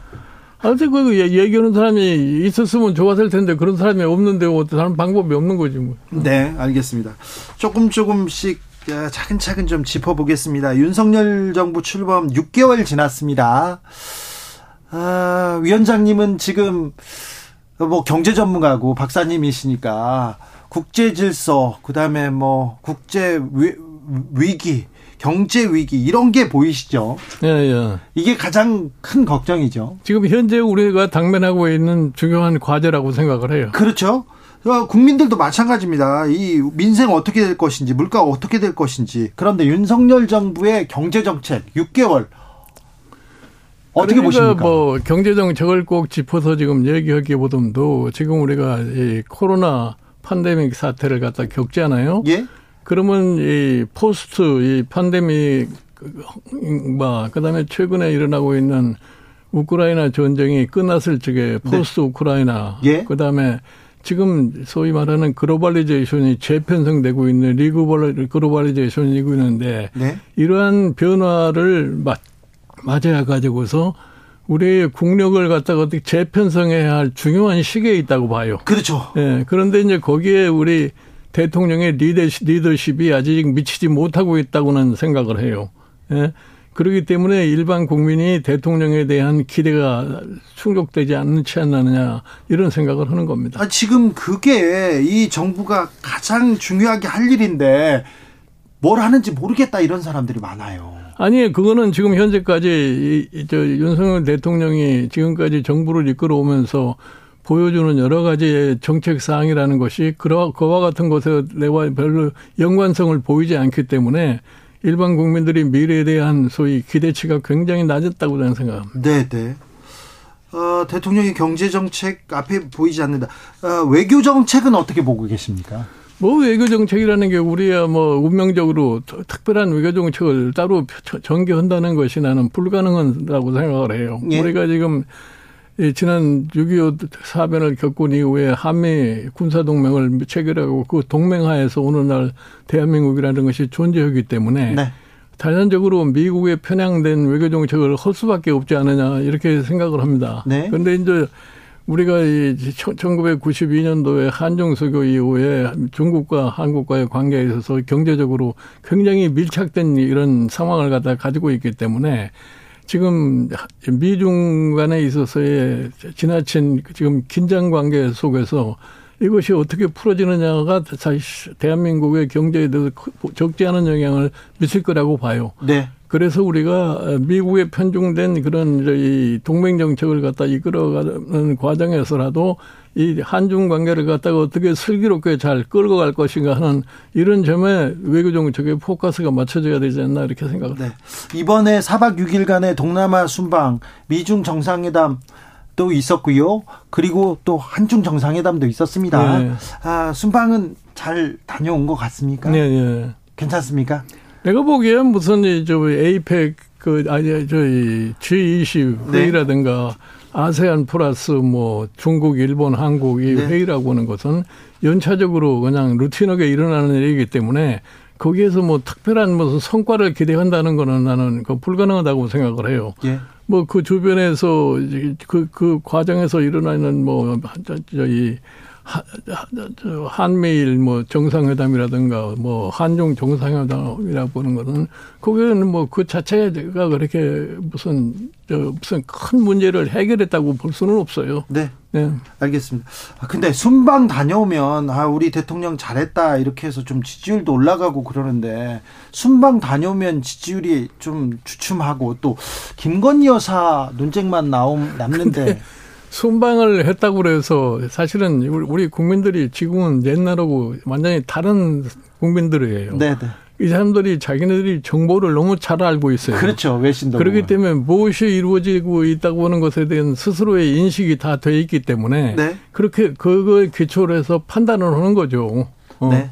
그러니까 그거 자체가 그렇게 무슨 대단하다고 이렇게 우리가 얘기할 수도 없는 거고 네.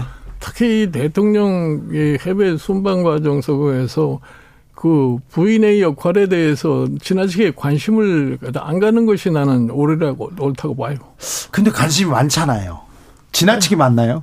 그거는 언론이 그렇게 지나치게 많은 것 같지 뭐 일반 국민이 그렇게 크게 관심 갖는다고 보질 않아요. 아니 그 대통령실에도 또 사진이 여러 사진 나오니까. 그냥 나는 그런 거를 갖다 왜 자꾸 해서 문제를 일으키는지 잘 이해가 되질 않아요. 사진을요. 그죠? 조금 이렇게 가리고 가도 좀 조용히 가도 좋을 텐데 이런 생각 해봅니다. 이해가 안 됩니다. 아, 저 부분은 또 십이 구 이태원 참사 문제는 좀 해결해야 되는 것 같습니다. 아, 국민들은 이 참사의 원인을 밝히지도 못하고 책임을 규명하지도 못하고 있다 이렇게 생각하는 것 같아요. 네. 지금 뭐 특수본이 구성이 돼가지고서 참사의 원인의 그 실무 책임자들이 어느 정도의 잘못을 저지르느냐는 지금 조사 중에 있지 않아요? 네. 문제는 정치적인 책임을 지느냐 안 지느냐 거기에 달려 있다고 생각을 그렇죠. 해요. 그렇죠. 그런데 정치적인 책임이라는 것은 이 우리나라의 소위 치안을 총괄하는 장관이 그 책임을 져야 되는데 네. 그 장관 스스로가 별로 거기에 대한 소위 그냥 말로만 뭐 참 죄송하다는 것뿐이지 스스로 책임지려고 하는 그런 모습이 잘 보이질 않는 거예요. 네. 그래서 난 개인적으로 보기에 지금 이 경찰총 책임을 가지고 있는 행안부 장관은 이상민 장관은 국민에 대해서 이 책임질 뿐만 아니라 자기 임명권자에 대한 책임도 져야 할 그런 사람이 바로 행안부 장관이라고 난 봐요. 네. 그리고 행안부 장관이 최소한도 그러한 책임의식을 갖다 가지고서 임명권자를 좀 편하게 해주는 소위 결단을 내리는 것이 내가 보기에는 현명한 조치가 아닌가 이렇게 생각을 해요.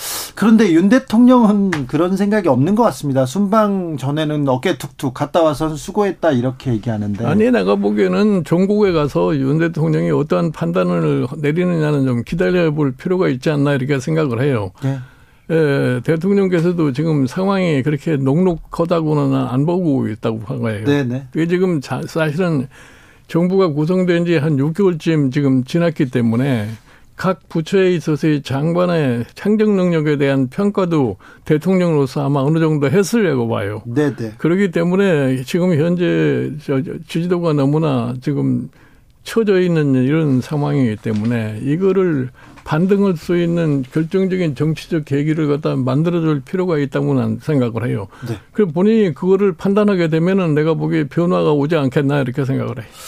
네, 정치권에서는 이태원 참사를 두고 국정조사를 하자 말자 신경전이 이어집니다. 어떻게 풀어야 됩니까? 그러니까 이건 국회에서 두 당 간에 지금 이 논쟁을 벌리고 있는 거 아니겠어요? 그러니까 뭐 국제공조사를 한다고 해서 그 참사에 대한 근본적인 무슨 문제가 해결된다고 생각하지 않아요. 그건 뭐 정치적으로 이 야당은 당연히 그런 주장을 할 수 있을 테고 네. 여당은 거기에 밀리면 좀 곤란하니까 거기에 대한 반대 입장을 취하고 이제 그것이 지금 현재 상황이 아닐까 이렇게 봐요. 네. 음. 정치적으로. 네. 아, 자, 윤석열 정부 육 개월인데 아, 지지율이 매우 낮은 편입니다. 부정이 긍정보다 뭐 어, 절반밖에 안 됩니다. 어디 가더라도 이렇게 지지율이 낮은데 지금은요. 윤석열 대통령에게 호의적이었던 사람들도 아니면 중도층에서 좀 지켜보자 했던 사람들도 조금 어, 기대를 좀 저버리는 좀 돌아앉는 것처럼 보이는데요. 어, 왜 그럴까요? 아니 그러니까 아까 말씀드린 대로 사실은 윤 대통령을 지지했던 사람들이 기대했던 거 있는데 네. 그대에 미치지 못하는 모습을 갖다 보이기 때문에 그 지지도가 추락할 수밖에 없지 않나 이렇게 봐요. 네. 네. 자 그러면 국정 동력을 확보하기에 지지층을 끌어안기 위해서 국민들한테 다시 마음을 얻기 위해서는 뭘 해야 됩니까? 그러니까 이제 우리 대통령으로서 할 수 있는 소위 방법이라는 게 딱 제한돼 있어요. 대통령이 특별히 딴 건 할 수 없고 그로 가서 이 현재 우리가 당면하고 있는 상황에 대한 인식을 갖다 제대로 못했기 때문에 지금과 같은 상황이 벌어지고 있기 때문에 각 분야를 담당하고 있는 소위 장관들이 지금 현재 상황에 대한 제대로 인식을 갖다 하고 문제를 풀어가는 데 있어서 효율적인지 효율적이지 아닌지를 판단을 대통령이 스스로 할 수밖에 없어요. 그래서 대통령이 그 판단이 확실하게 설 것 같으면은 소위 국정동력을 다시 회복에 의해서 전반적인 뭐 인사쇄신을 할 수밖에 없지 않느냐 나는 이렇게 봅니다. 전반적인 인사쇄신. 음. 국민들한테 보여줄 게 많지 않다. 사람들을 잘 써야 된다. 그거 당연한 거죠. 네. 음, 전면 개각을 통해서 조금 그 마음을 좀 얻는 것도 그리고 참신한 인물을 통해서 국민들의 마음을 얻는 것이 중요하다. 이런 지적. 나는 사실은 우리 윤석열 대통령이 지금 하셔야 할 가장 중요한 과제가 뭐냐면은 지금 사실은 여도야, 여소야대 상황에서 네. 지금 모든 소위 개혁이 법률적인 뒷받침이 되지 않으면 될 수가 없어요. 네. 그런데 현재 지금 민주당이 거기에 그냥 순응하고 따라올 생각도 안 하는 것 같고 네, 네. 또 정부나 여당, 여당이 소위 민주당과 같이 이 문제를 풀어나가려고 하는 어떠한 제도적인 장치도 마련하지 못하고 있는 상황에 있고 예. 그렇기 때문에 이런 상황으로 이천이십사 년 총선까지 갈 수밖에 없게 되어 있는데 그러면 이천이십사 년 총선 이후는 어떻게 돼야 되는 거냐. 그래서 이천이십사 년 총선이라는 것이 지금 윤석열 대통령이나 국민의힘에서는 가장 중요한 계기가 될 거예요. 예. 예, 그거를 어떻게 성공적으로 끌어갈 거냐. 그러, 그거를 하기 위해서는 최선의 방법이 뭔지를 갖다가 생각을 하고서 거기에 맞는 조치들을 취할 수밖에 없지 않느냐 봐요. 네. 그렇게 해야 되는데 인적 쇄신 통해서 참신한 인물을 국민들한테 계속 보여줘야 된다. 이렇게 계속 위원장님 강조하셨는데 윤 대통령이 그렇게 결단할 수 있을지 음, 잘 모르겠습니다. 자, 위원장님. 위원장님이 보기에는 한동훈 장관은 참신해 보입니까? 아, 뭐, 그래도, 연영으로 보나, 여러 가지 측면에서 봤을 때 참신하다고 볼 수가 있죠. 아, 그래요? 어, 당을 이끌 만한 제목입니까? 그거는 내가 아직까지 모르겠어요. 그래요? 예. 그리고 뭐, 정, 정치를 한 번도 해보지 않은 사람이, 네. 갑작스럽게 당을 이끈다는 게 이렇게 간단한 문제가 아니에요. 그래요?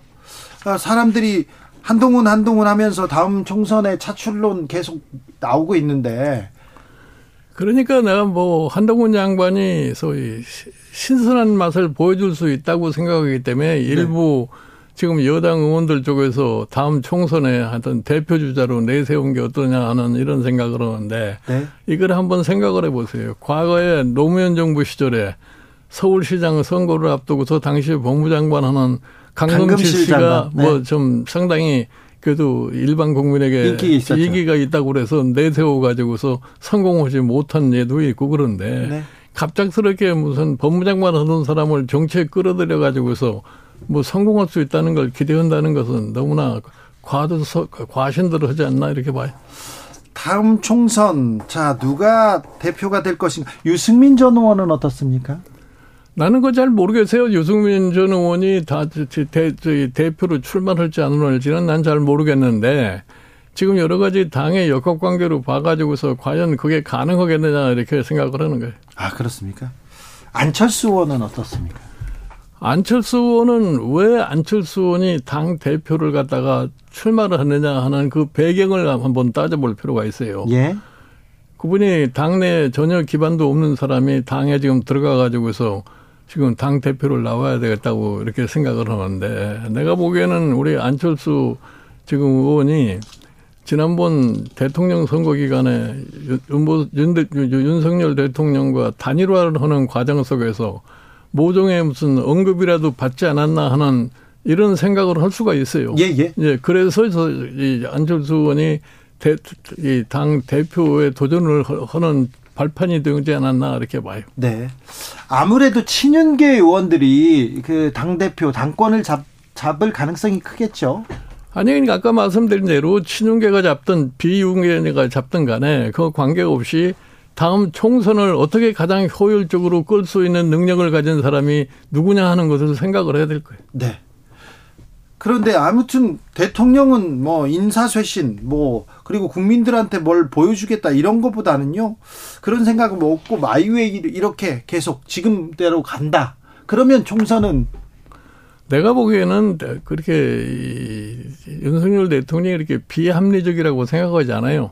육 개월 그러니까 동안. 예, 예. 네. 육 개월 동안에 이제 체험을 통해 가지고서 네. 내가 총선에서 이기려면은 어떻게 해야 될 거냐 하는 것을 나는 스스로 판단할 거라고 봐요. 네. 예, 그렇게 되면은 여러 가지 거기에 예, 수반한 조치를 취할 수밖에 없지 않느냐 이렇게 생각합니다. 지금 육 개월과 이 총선을 앞둔 윤석열은 달라질 수밖에 없다. 아, 그거 당연히 그런 거죠. 네, 그렇습니까? 네. 달라져야죠. 달라져야죠. 국민들이 걱정하고 있어요. 잘해달라고가 아니라 걱정하고 있어요. 내가 보기에는 달라질 수밖에 없다고 난 봐요. 네, 선거 때문에. 아, 그렇군. 대통령실, 대통령 주변에서 계속 논란들 나옵니다. 웃기게 있네, 웃기고 있네, 막 메모도 있고요. 그 다음 말실수도 있고요. 음. 아, 왜 이런 일들이 계속 반복될까요? 그거야, 뭐, 다 사람이니까 실수할 수도 있다고 이렇게 생각을 갖다 하는 건데. 실수가 좀 잦습니다. 예를 들어 이 정치인들의 말이라고 하는 것이 무엇을 의미한다는 것을 좀 생각을 하고서 얘기를 하면 그런 실수가 없을 텐데. 네.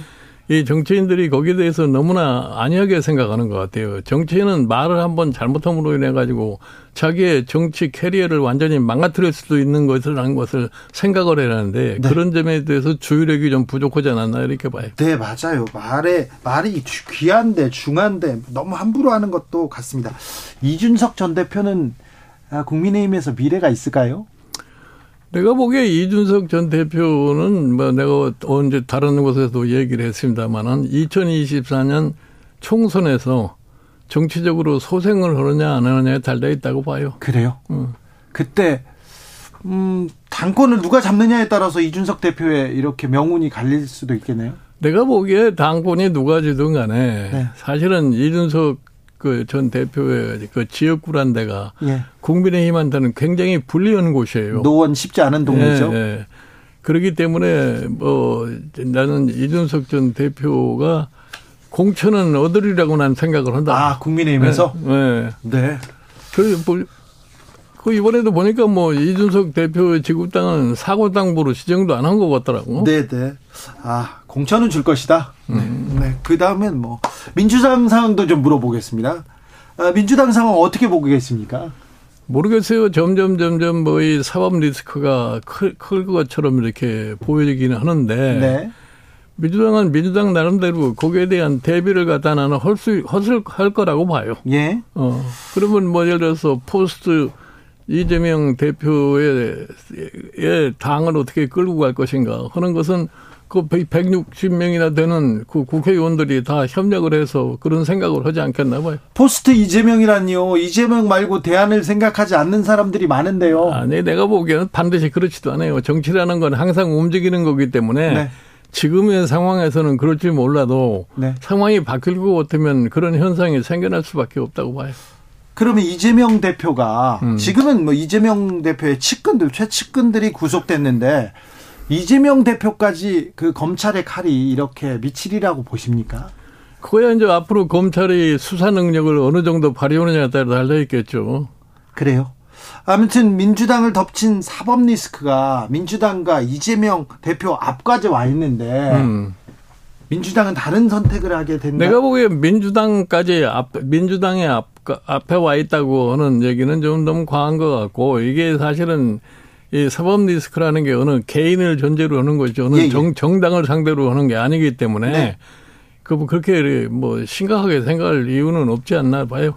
검찰에서 이재명 대표 음, 소환해서 부를 것 같고요, 조사할 것 같고, 체포 동의안 뭐 국회에 제출할 것도 같습니다. 그죠? 음. 거기까지는 보고 계시죠. 그리고 뭐 체포 동의안을 제출을 하면은 민주당이 다수기 때문에 동의안 자체를 통과시키기는 어렵지 않겠나 이렇게 봐요. 예, 예. 알겠습니다. 민주당이 다른 생각을 할 수도 있다. 아, 주말에 촛불 집회가 열리기 시작했어요. 아, 뭐 이태원 참사 진상규명 얘기도 하지만 윤석열 대통령 퇴진 얘기도 나옵니다. 민주당 의원들도 좀 가고 있고요. 촛불 집회는 어떻게 보고 계십니까? 나는 뭐 촛불 집회 그 자체보다도 네.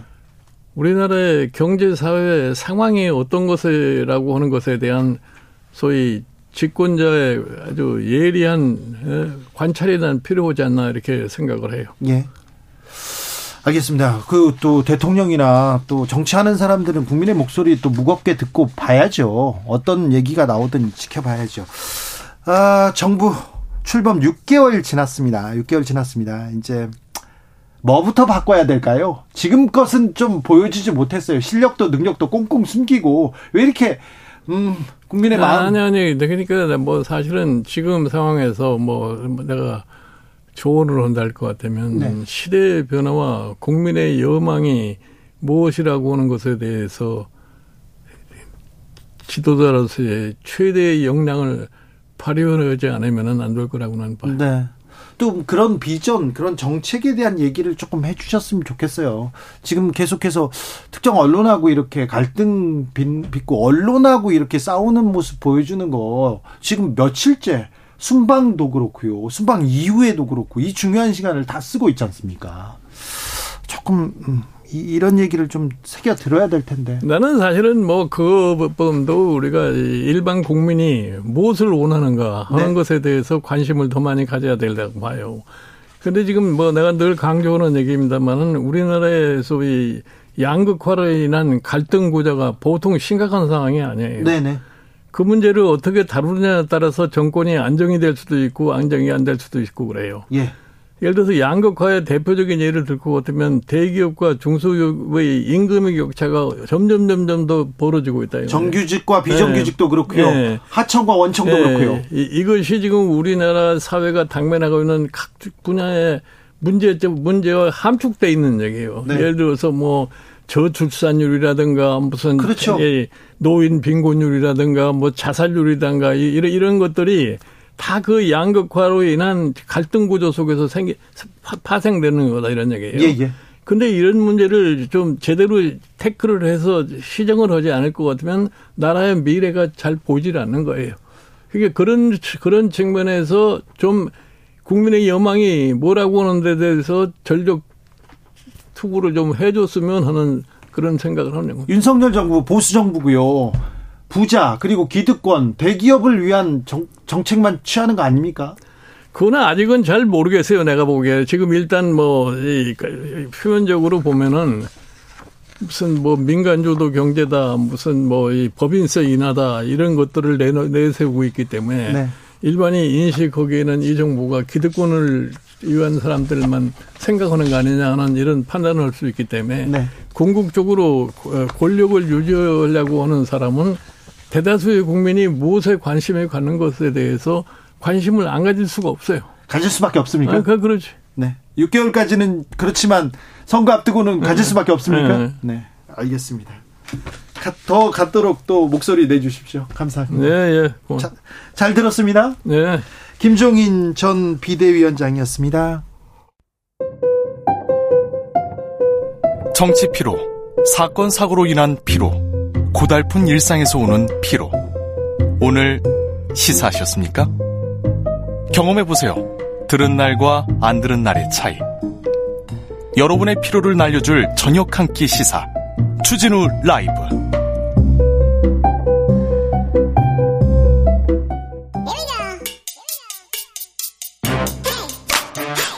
뉴스를 향한 진지한 고민, 기자들의 수다. 라이브 기자실을 찾은 오늘의 기자는 은지옥이요. 시사인 김은지입니다. 준비한 첫 번째 뉴스부터 가봅니다. 네, 출입기자단의 항의 역사를 한번 살펴봤습니다. 가봅시다. 네, 이번 아이템의 계기가 된 것은 오늘 하루 종일 화제가 됐던 도어 스태핑, 그러니까 윤석열 대통령의 약식 출근길 회견인데요. 줄여서 도어 스태핑이라고 하는데, 네네. 오늘부터 하지 않겠다 이렇게 밝힌 바가 있지 않습니까? 네.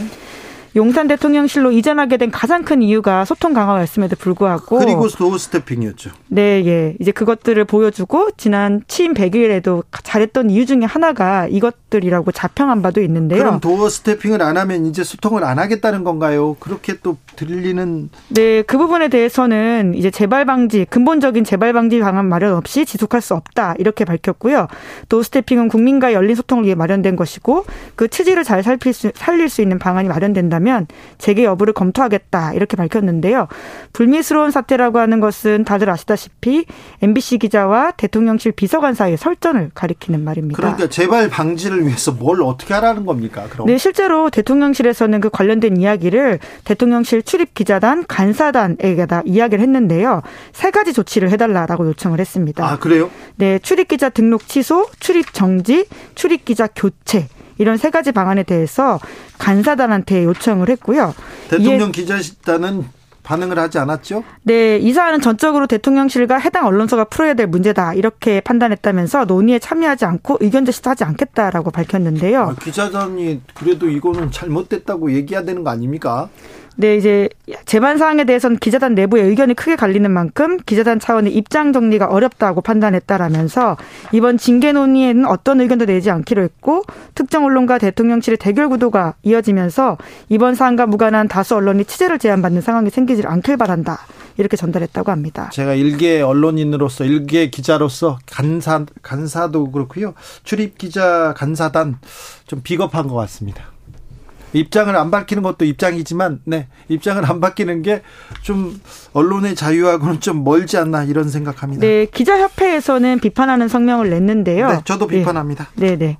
자, 과거에도 이런 경우가 있었습니까? 대통령실에서. 기억이 안 나요.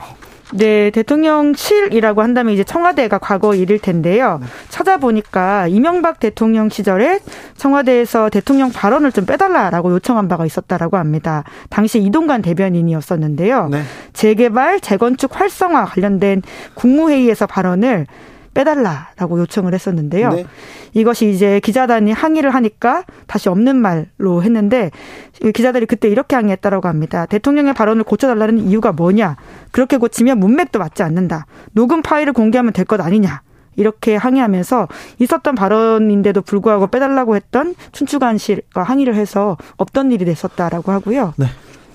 어, 지난 정부 시절에, 그 문재인 정부 시절에 청와대 홍보수석하고 홍보수석한테 한 방송사에서 전화를 해가지고 중간 광고, 그때는 중간 광고가 허용이 안 됐어요. 중간 광고를 해달라고 이렇게 얘기를 했는데 수석이 완강하게 거부했어요. 근데 그 녹취를, 전화하는 걸 녹취를 해가지고 녹취를 돌린 거예요. 보도를 한 게 아니라. 보도를 한 게 아니라 정보 보고를 하고 녹취를 돌린 거예요. 어, 이거는 굉장히 예의가 아니지 않습니까? 예의가 아니고 그 도를 넘었다고 했는데 문재인 정부에서는 문제 삼지 않고 그냥 지나갔습니다. 다음 뉴스로 가보겠습니다. 네, 대통령 경호처의 시행령 개정이 논란입니다. 네. 군, 경찰 등 지휘 감독할 수 있도록 하는 내용인데요. 대통령 경호법 현행법에 따르면 경호처장은 경호 업무를 총괄하면서 다른 국가기관에 대해서는 협조를 요청할 수 있다 이렇게 되어 있다라고 합니다. 네. 그런데 이제 이 시행령, 법의 하부 사안인 시행령을 바꾸는 방안을 지난 구 일에 경호처가 입법 예고했는데, 어떻게 넣었어요? 네, 이 내용에 따르면 경호처는 경호구역에서 경호 활동을 수행하는 군, 경찰 등 관계기관 공무원에 대한 지휘, 감독권을 행사한다. 그럼 경호처가 군, 경찰 그리고 공무원들 다 지휘하게 돼 있다고요? 네. 현재 대통령실 같은 경우에는 경호 업무를 경호처 인력 칠백 명, 군 천 명, 경찰 천삼백 명 이렇게 삼천 명 정도가 수행하고 있다라고 하는데 기존에는 경호처장의 지휘 협조를 군 경찰이 받아들이는 것이었는데요. 이제는 지휘 감독을 한다라고 할 수 있습니다. 군과 경찰은 반대 의견 표명했습니다. 네, 같은 정부 안에서도 엇박자가 나고 있다라는 점도 눈길을 끄는데요. 군경찰에서는 입법 취지는 공감한다라고 하면서도 지휘 감독권에는 반대 의사를 공개적으로 표명했습니다. 국방부는 이렇게 밝혔는데 경호활동을 하는 군, 경찰에 대한 현장 지휘권은 필요하지만 경호처장은 국군조직법상 국군에 대한 지휘 권한이 없다. 이렇게 반대 의견을 밝혔고요. 네. 경찰 또한 마찬가지입니다. 심지어 위헌 소지가 있다라는 지적까지 했는데 경찰을 경호처의 하급기관으로 볼 여지가 있고 헌법과 정부조직법에도 배치될 소지가 있다라고 하는 것입니다. 옛날에 경호처가 군과 경찰을 뭐라고 해야 되나 지휘하던 때가 있었습니다. 네, 유신 시절이었다라고 하는데요. 네, 네, 그것도 동... 박정희 정권의 아주 일부 때, 일부 유신 시절에만 그랬다. 네, 동아일보 보도에 따르면 그렇게 했었을 때가 천구백칠십육 년부터 사 년 동안 한시적으로 존재했다라고 합니다. 속보 말씀드립니다. 인도네시아에서 규모 오 점 육의 지진이 일어났는데요. 사십사 명 이상 사망한 것으로 이렇게 알려지고 있습니다. 아, 더 큰 희생이 피해가 없기를 네, 기도하겠습니다. 다음 뉴스로 아, 네. 가보겠습니다. 그 경호처 해명만 좀 말씀드리면요. 이제 경호처에서는 그동안은 내부 지침으로 근거했었던 이런 군경의 경호 활동에 대해서 지휘를 했고 이제는 법적 근거를 명확하게 하려는 것뿐이다. 이런 이야기를 했습니다. 아니 그 말이 그 말이잖아요. 법적 근거를 명확하게 해가지고 지휘한다는 얘기인데 이거는 굉장히 논란이 일, 일 것 같습니다. 지켜보겠습니다. 마지막으로 만나볼 뉴스는요. 네, 일본 기시다 총리가 최대 위기를 맞이했다라고 합니다. 지금 뭐뭐 뭐 지지율도 거의 떨어지고 다 사람들이 나가라고 한다면서요? 네, 또 게다가 지난 한 달 사이에 기시다 내각의 주요 인사 세 명이 연이어서 옷을 벗었다라고 하는데요. 의원 내각제로 일본 정치는 유지되고 있기 때문에 굉장한 위기다 이렇게 볼 수 있습니다. 어제는 기시다 총리가 정치자금 관련한 의혹이 드러났던 데라다 미노루 총무상 경질했다라고 하는데요. 이 총무상 같은 경우에는 한국에서 행안부 장관과 비슷한 역할을 하는 사람이다. 이렇게 보시면 됩니다. 서열이 굉장히 높습니다. 네, 정치자금, 선거, 행정조직, 지방자치 이런 거 담당하고 있는 곳이거든요. 네. 뿐만 아니라 또 법무상 같은 경우에도 이 자질 논란이 있어가지고 한국으로 따지면 법무부 장관이라고 할 수 있는데요. 사퇴했습니까? 네네. 한 달 전에 옷을 벗었는데 어떤 이야기가 문제가 됐었냐면요. 사형 집행 도장 찍을 때나 법무상은 톱뉴스가 되는 밋밋한 일을 한다. 이런 식의 발언을 해서 실언으로 논란이 됐는데 사람의 목숨을 다루는 업무를 경시한다. 이런 비판을 산 바가 있고요. 뿐만 아니라 경제재생 담당상이라고 해서 경제정책 담당하고 있는 장관이거든요. 네. 이 사람도 통일교와의 유착 문제가 불거지면서 사퇴했습니다. 네. 통일교와, 통일교와 유착 문제로 기시다 총리 지지율이 참 낮습니다.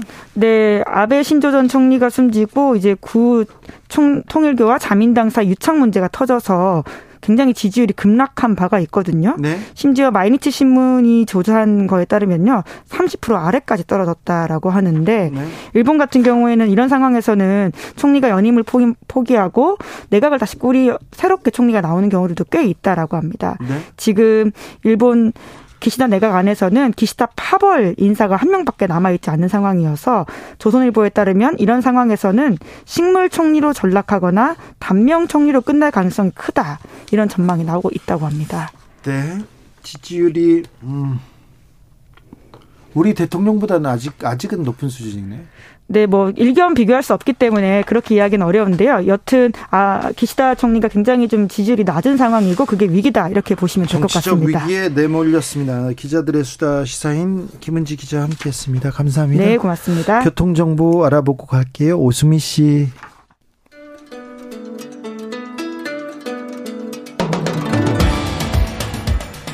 빛보다 빠르게 슉슉, 바람보다 가볍게 슉슉. 경제 공부도 쉽게 술술. 경제를 알아야 인생의 고수가 된다. 경공술.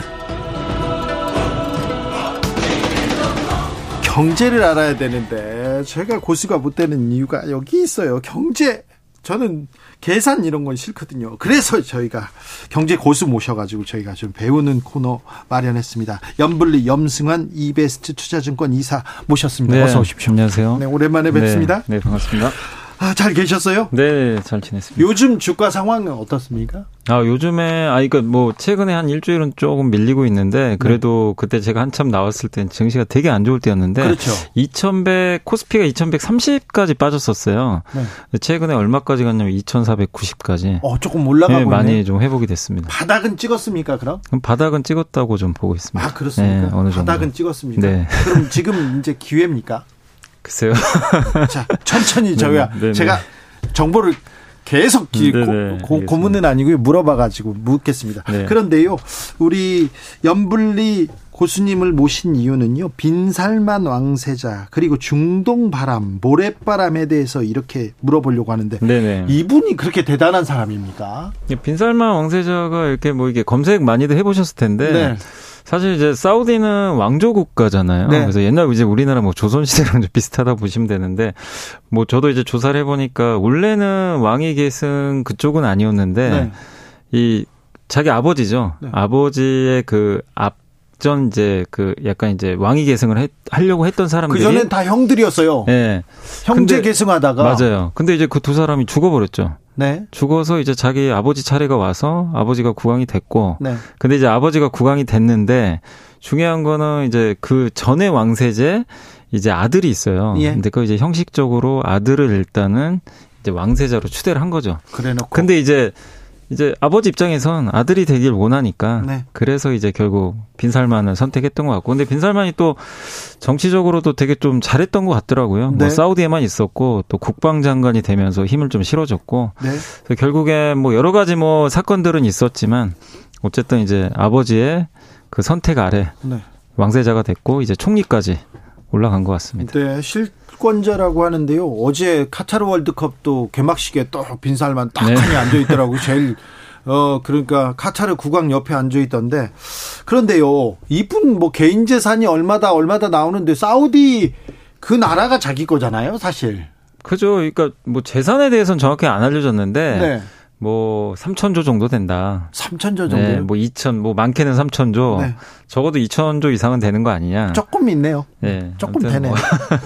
아람코. 아람코, 아람코. 네. 아람코가 이제 세계 지금 애플하고 거의 시가총액에서 전 세계 일 등 다투는데 애플 시가총액이 삼천오백조 정도 되거든요. 네.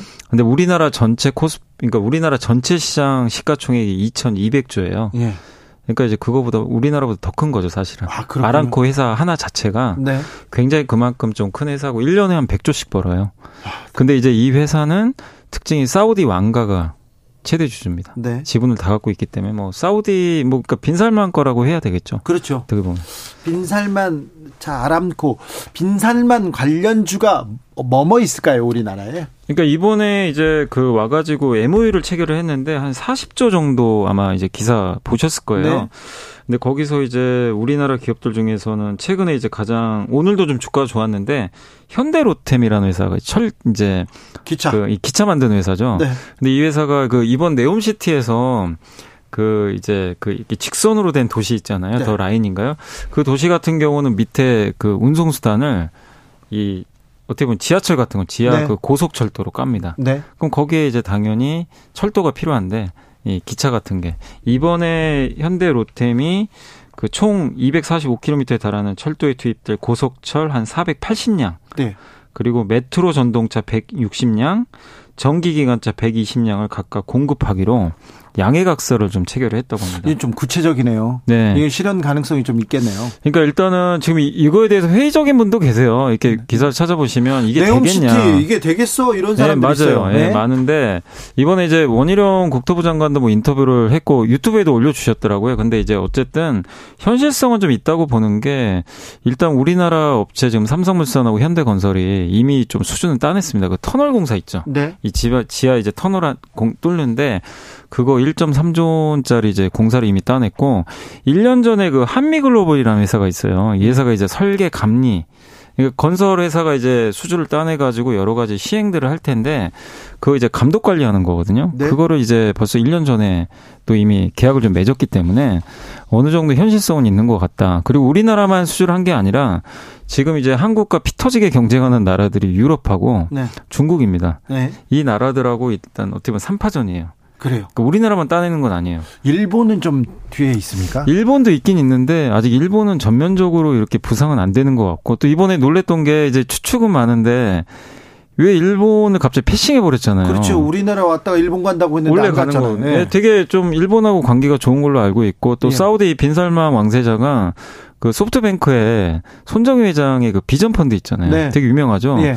여기에도 투자를 했는데 빈살만하고 손정의 의장하고 친해요. 예. 그래서 자주 어디 회의도 보이더라고요. 맞아요. 근데 이 비전 펀드가 요새 상태가 좀 안 좋습니다. 아, 네. 손해를 좀 많이 봐가지고. 그래 기분 나쁜데? 그 뭐 그런 추측도 있고. 근데 네. 어쨌든 이제 또 그런 추측도 있어요. 한국에서 지금 사십조 원에 달하는, 물론 엠오유가 여러분들이 아. 알아주셔야 될 거는 네. 백 퍼센트 되는 것도 아니고, 이천십구년도에도 빈살만 왕세자가 와서 한국에서도 그때 엠오유를 체결한 게 있는데 절반만 됐어요, 사실은. 네. 다 된 건 아닌데 어쨌든 한국에서 좀 많이 이제 얻어갈 거 얻어간 거 아니냐. 네. 좀 이런 좀 시각도 있다 보니까 그래서 일본은 안 갔다라는. 근데 이거는 명확히 알 수는 없습니다. 그냥 추측일 뿐이라서. 네. 그래서 어쨌든 이제 일본 패싱이 좀 나오면서 일본이 좀 뒤처지고 어쨌든 한국이 좀 급부상하는 거 아니냐. 수주 전에. 요런 좀 시각이 좀 많이 있는 것 같더라고요. 네. 아, 제 친구도 제, 제 아랍 친구가 있는데요. 네. 아지즈, 압둘, 네. 모하마드 이런 친구들이 있는데 그 친구들이요. 음, 아, 영국에서 이 네거리 이렇게 공사를 하고 있는데 네. 몇 개월 동안 공사를 하니까 아, 아 이거 참 한국 친구들한테 맡기면 이거 네. 일주일 만에 끝나는데 얘기를 하더라고요. 네. 한국 건설, 한국 노동자들의 이 근면성 그리고 기술은 좀 알아주더라고요. 알아주죠. 그리고 뭐 이번에 삼성물산하고 현대건설도 이번에 이제 그 터널 공사를 하는데. 네. 일단 이천이십오년까지는 기반 공사를 해요. 뭐 예. 터널도 하고 도로도 만들고.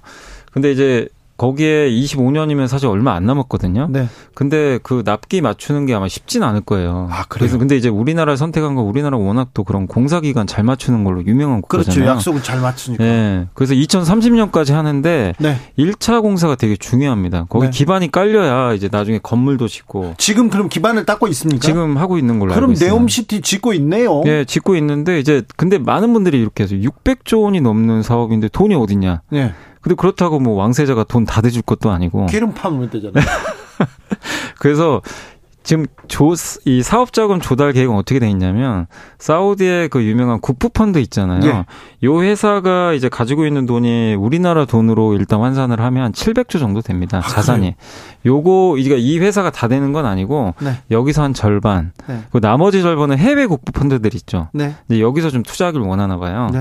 그렇게 하고, 나, 이제 좀 부족한 금액은 이십사년도에 이 회사가, 네옴이라는 회사가 따로 있어요. 이거 주최하는 회사가. 네. 이 회사가 이천이십사년도에 주식시장에 상장을 예정하고 있대요. 아, 그래요? 상장한 자금까지 해서 일단은 자금을 마련하겠다. 눈앞에 미래가 바로 지금 펼쳐지고 있네요. 네. 근데 이제 우리가 주의해야 될 거는 이 네옴시티라는 게 사실 딱 이렇게 보면 직선으로 그 엄청난 도시를 만드는 건데 네. 이게 진짜로 만들어질지도 좀 의문이기도 하고요. 그리고요. 그렇게... 네. 롯데월드 같은 거를 계속 짓는 거라면서요. 강릉까지, 네. 서울에서 강릉까지. 그러니까 이게. 근데 참...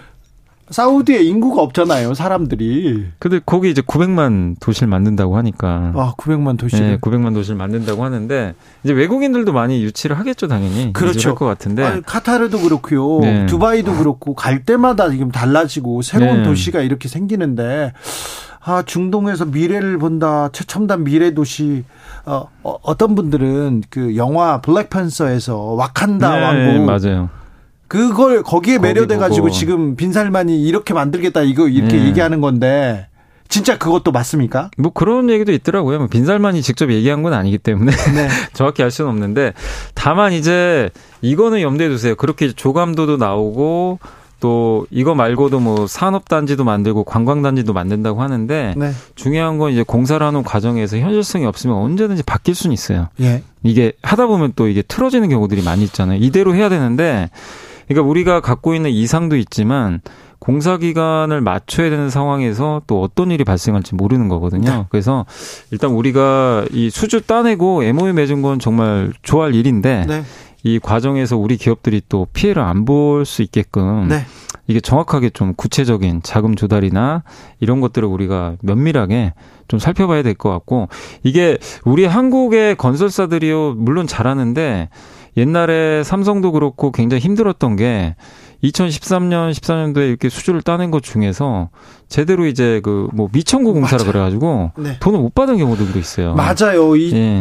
칠십 년대, 팔십 년대, 뭐 구십 년대 중동 붐이었다고 해서 거기서 많은 일을 했습니다. 그런데 이라크 재건 사업에서 그리고 카타르 네, 월드컵 네, 건설 사업에서도 뭐 한국의 어떤 기업이 크게 뭐 크게 이익을 봤다, 크게 기여했다 이런 뉴스 못 봅니다. 네. 그렇다면 여기서 이제 물어봅니다.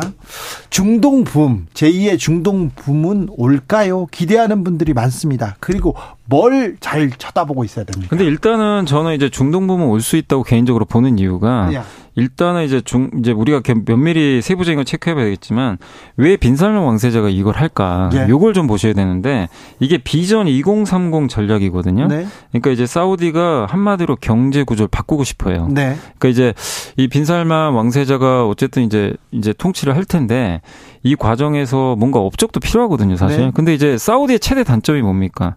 너무 원유 의존도가 높잖아요. 석유 말고는 없잖아요. 네. 근데 이제 아시겠지만 이제 원유 시대는 점점 저물거든요. 탄소 중립해야죠. 네, 그럼요. 반드시 저무는데 그럼 그 전에 지금 돈 잘 벌었을 때 네. 뭔가 미리 좀 바꾸는 그 이 작업들을 해줘야 돼요. 석유를 팔아가지고 아예 산업을 바꾸겠다. 네, 바꾸겠다. 그래서 사실은 옛날에 사우디가 돈 잘 벌잖아요, 사실은. 네. 그래서 천구백칠십 년대에는 국방하고 복지에 투자를 많이 했어요. 예. 그리고 무기도 많이 사고. 네. 그리고 이천 년대에는 뭐를 했냐면은 외환보유고를 많이 축적해서 미국의 국채를 많이 샀어요. 예. 근데 이제 지금은 뭐를 하느냐. 이 돈 가지고 어쨌든 친환경 도시. 를 좀 만들겠다는 겁니다. 사업 구조를 네. 완전히 바꿔가지고 신재생 에너지로 갈 수 있는, 그러니까 원유 의존 경제를 완전히 탈피하고, 그래서 근데 또 빈살만 왕세자가 이런 걸 하는 과정에서 약간 이제 국민들의 좀 지지를 얻기 위해서 대중문화도 허용을 해줬고 예. 또 여자분들 같은 경우에 시켜. 운전 원래 못하게 돼 있잖아요. 네. 이제 그런 것도 허용을 해주고 참정권도 주고 축구 축구 뭐 경기 보게도 해줬어요. 네, 그래서 이제 일각에서는 뭐 이렇게 숙청도 하고 그러니까 좀 네. 이렇게 되게 안 좋게 보는 시선도 있지만 네. 어쨌든 되게 젊은 층엔 또 인기가 많다고 하더라고요. 네. 근데 이제 저는 사우디 정부가 어쨌든 이게 어쩔 수 없는 선택인 것 같아요. 이대로 가면 원유 의존도 높은 경제는 결국엔 이게 이제 내리막길 걸을 수밖에 없거든요. 네. 근데 이거를 늦기 전에 네. 지금 하겠다. 근데 혼자 할 수는 없어요. 그러더라도 이 빈살만 왕세자가 지금 국민들한테 꿈과 비전을 주는 건 맞네요. 네, 맞습니다. 맞습니다. 네. 자, 우리나라 기업은 어디가 조금 이렇게 저 빈살만 왕세자하고 친할까요? 뭐 좀 일단은 삼성그룹하고는 되게 이재용 부회장, 회장하고는 예전 이천십구 년도에도 만났고 네. 뭐 개인적으로 연락까지 하는 걸로 알고 있거든요. 그래요? 그래서 굉장히 좀 사이가 좋은 걸로 알고 있고. 네. 근데 이제 빈살만 왕세자가 뭐 건설이나 이런 건 좋은데 되게 이번에 특이했던 게 게임을 그렇게 또 좋아하는 사람이어가지고. 그래요? 이 빈살만 왕세자가 있는 그 서른일곱이더라고. 네. 어린이가 아직 게임할 나이예요. 그 이렇게 쉬는 시간에는 네. 할 일 없을 때는 게임을 게임 그렇게 줘. 그래서 그러니까. 일본의 에스엔케이라는 회사도 지분 투자한 걸로 알고 있고. 게임 게임이라. 예. 우리나라 회사 중에 넥슨하고 엔씨소프트 그 또 지분도 매입을 했어요. 아 그래요? 예. 그래서 이게 게임 또 K-팝에도 관심이 되게 많고. 그래서 이게 한국은 또 아시겠지만 콘텐츠 강국 아닙니까? 그렇죠. 예. 그래서 한국이 물론 옛날에는 건설이나 이런 걸로 해서 뭐 도움을 많이 줬지만 이제는 또 이런 문화 쪽에서도. 왜냐하면 지금 문화적으로도 관심이 많잖아요. 뭐 그러니까, 허용도 해주고. 그리고 사우디에서 관광, 문화 이런 네, 쪽에 관심 많더라고요. 그래서 우리나라가 이 K, K 콘텐츠가 워낙 유명하기 때문에 네. 여기서 좀 교류도 많이 확대를 하면 한국이 또 굉장히 좀 좋은 면에서 서로 좀 윈윈할 수 있는 알겠습니다. 길이 생기지 않을까 이렇게 보고 있습니다. 아, K-팝은 좀 늦었고 게임 그쪽으로 이렇게 해서 빈살만한테 좀. 네. 게임에 관심이 되게 많다고 합니다. 아, 어떻게 해야 되나. 제가 게임을 네. 못해가지고요. 네. 저는 게, 갤러그 엑스리온에서 끝나 거든요. 안타깝네요. 네. 아, 제이의 중동 부문 온다. 네, 올 가능성이 높아지는 것 같습니다. 백대현님, 청년들이 아랍어를 배워라. 글쎄요, 알아. 알아볼까진 잘 모르겠네요. 근데 그래도... 빈살만 왕세자가 영어도 그렇게 잘한대요. 그래요? 예. 그래서 아랍어가 아니라 영어, 영어를 좀 제대로 공부하시면. 알겠습니다. 빈살만하고 어떻게 지내게 지내야 네. 되는데. 좀 지나세요? 아닙니다. 아, 알겠습니다. 전공술 여기서 마치겠습니다. 염승환 이베스트 투자증권의 이사였습니다. 감사합니다. 네, 감사합니다. 주진우 라이브 여기서 인사드립니다. 저는 내일 오후 다섯 시 오 분에 돌아오겠습니다. 지금까지 주진우였습니다.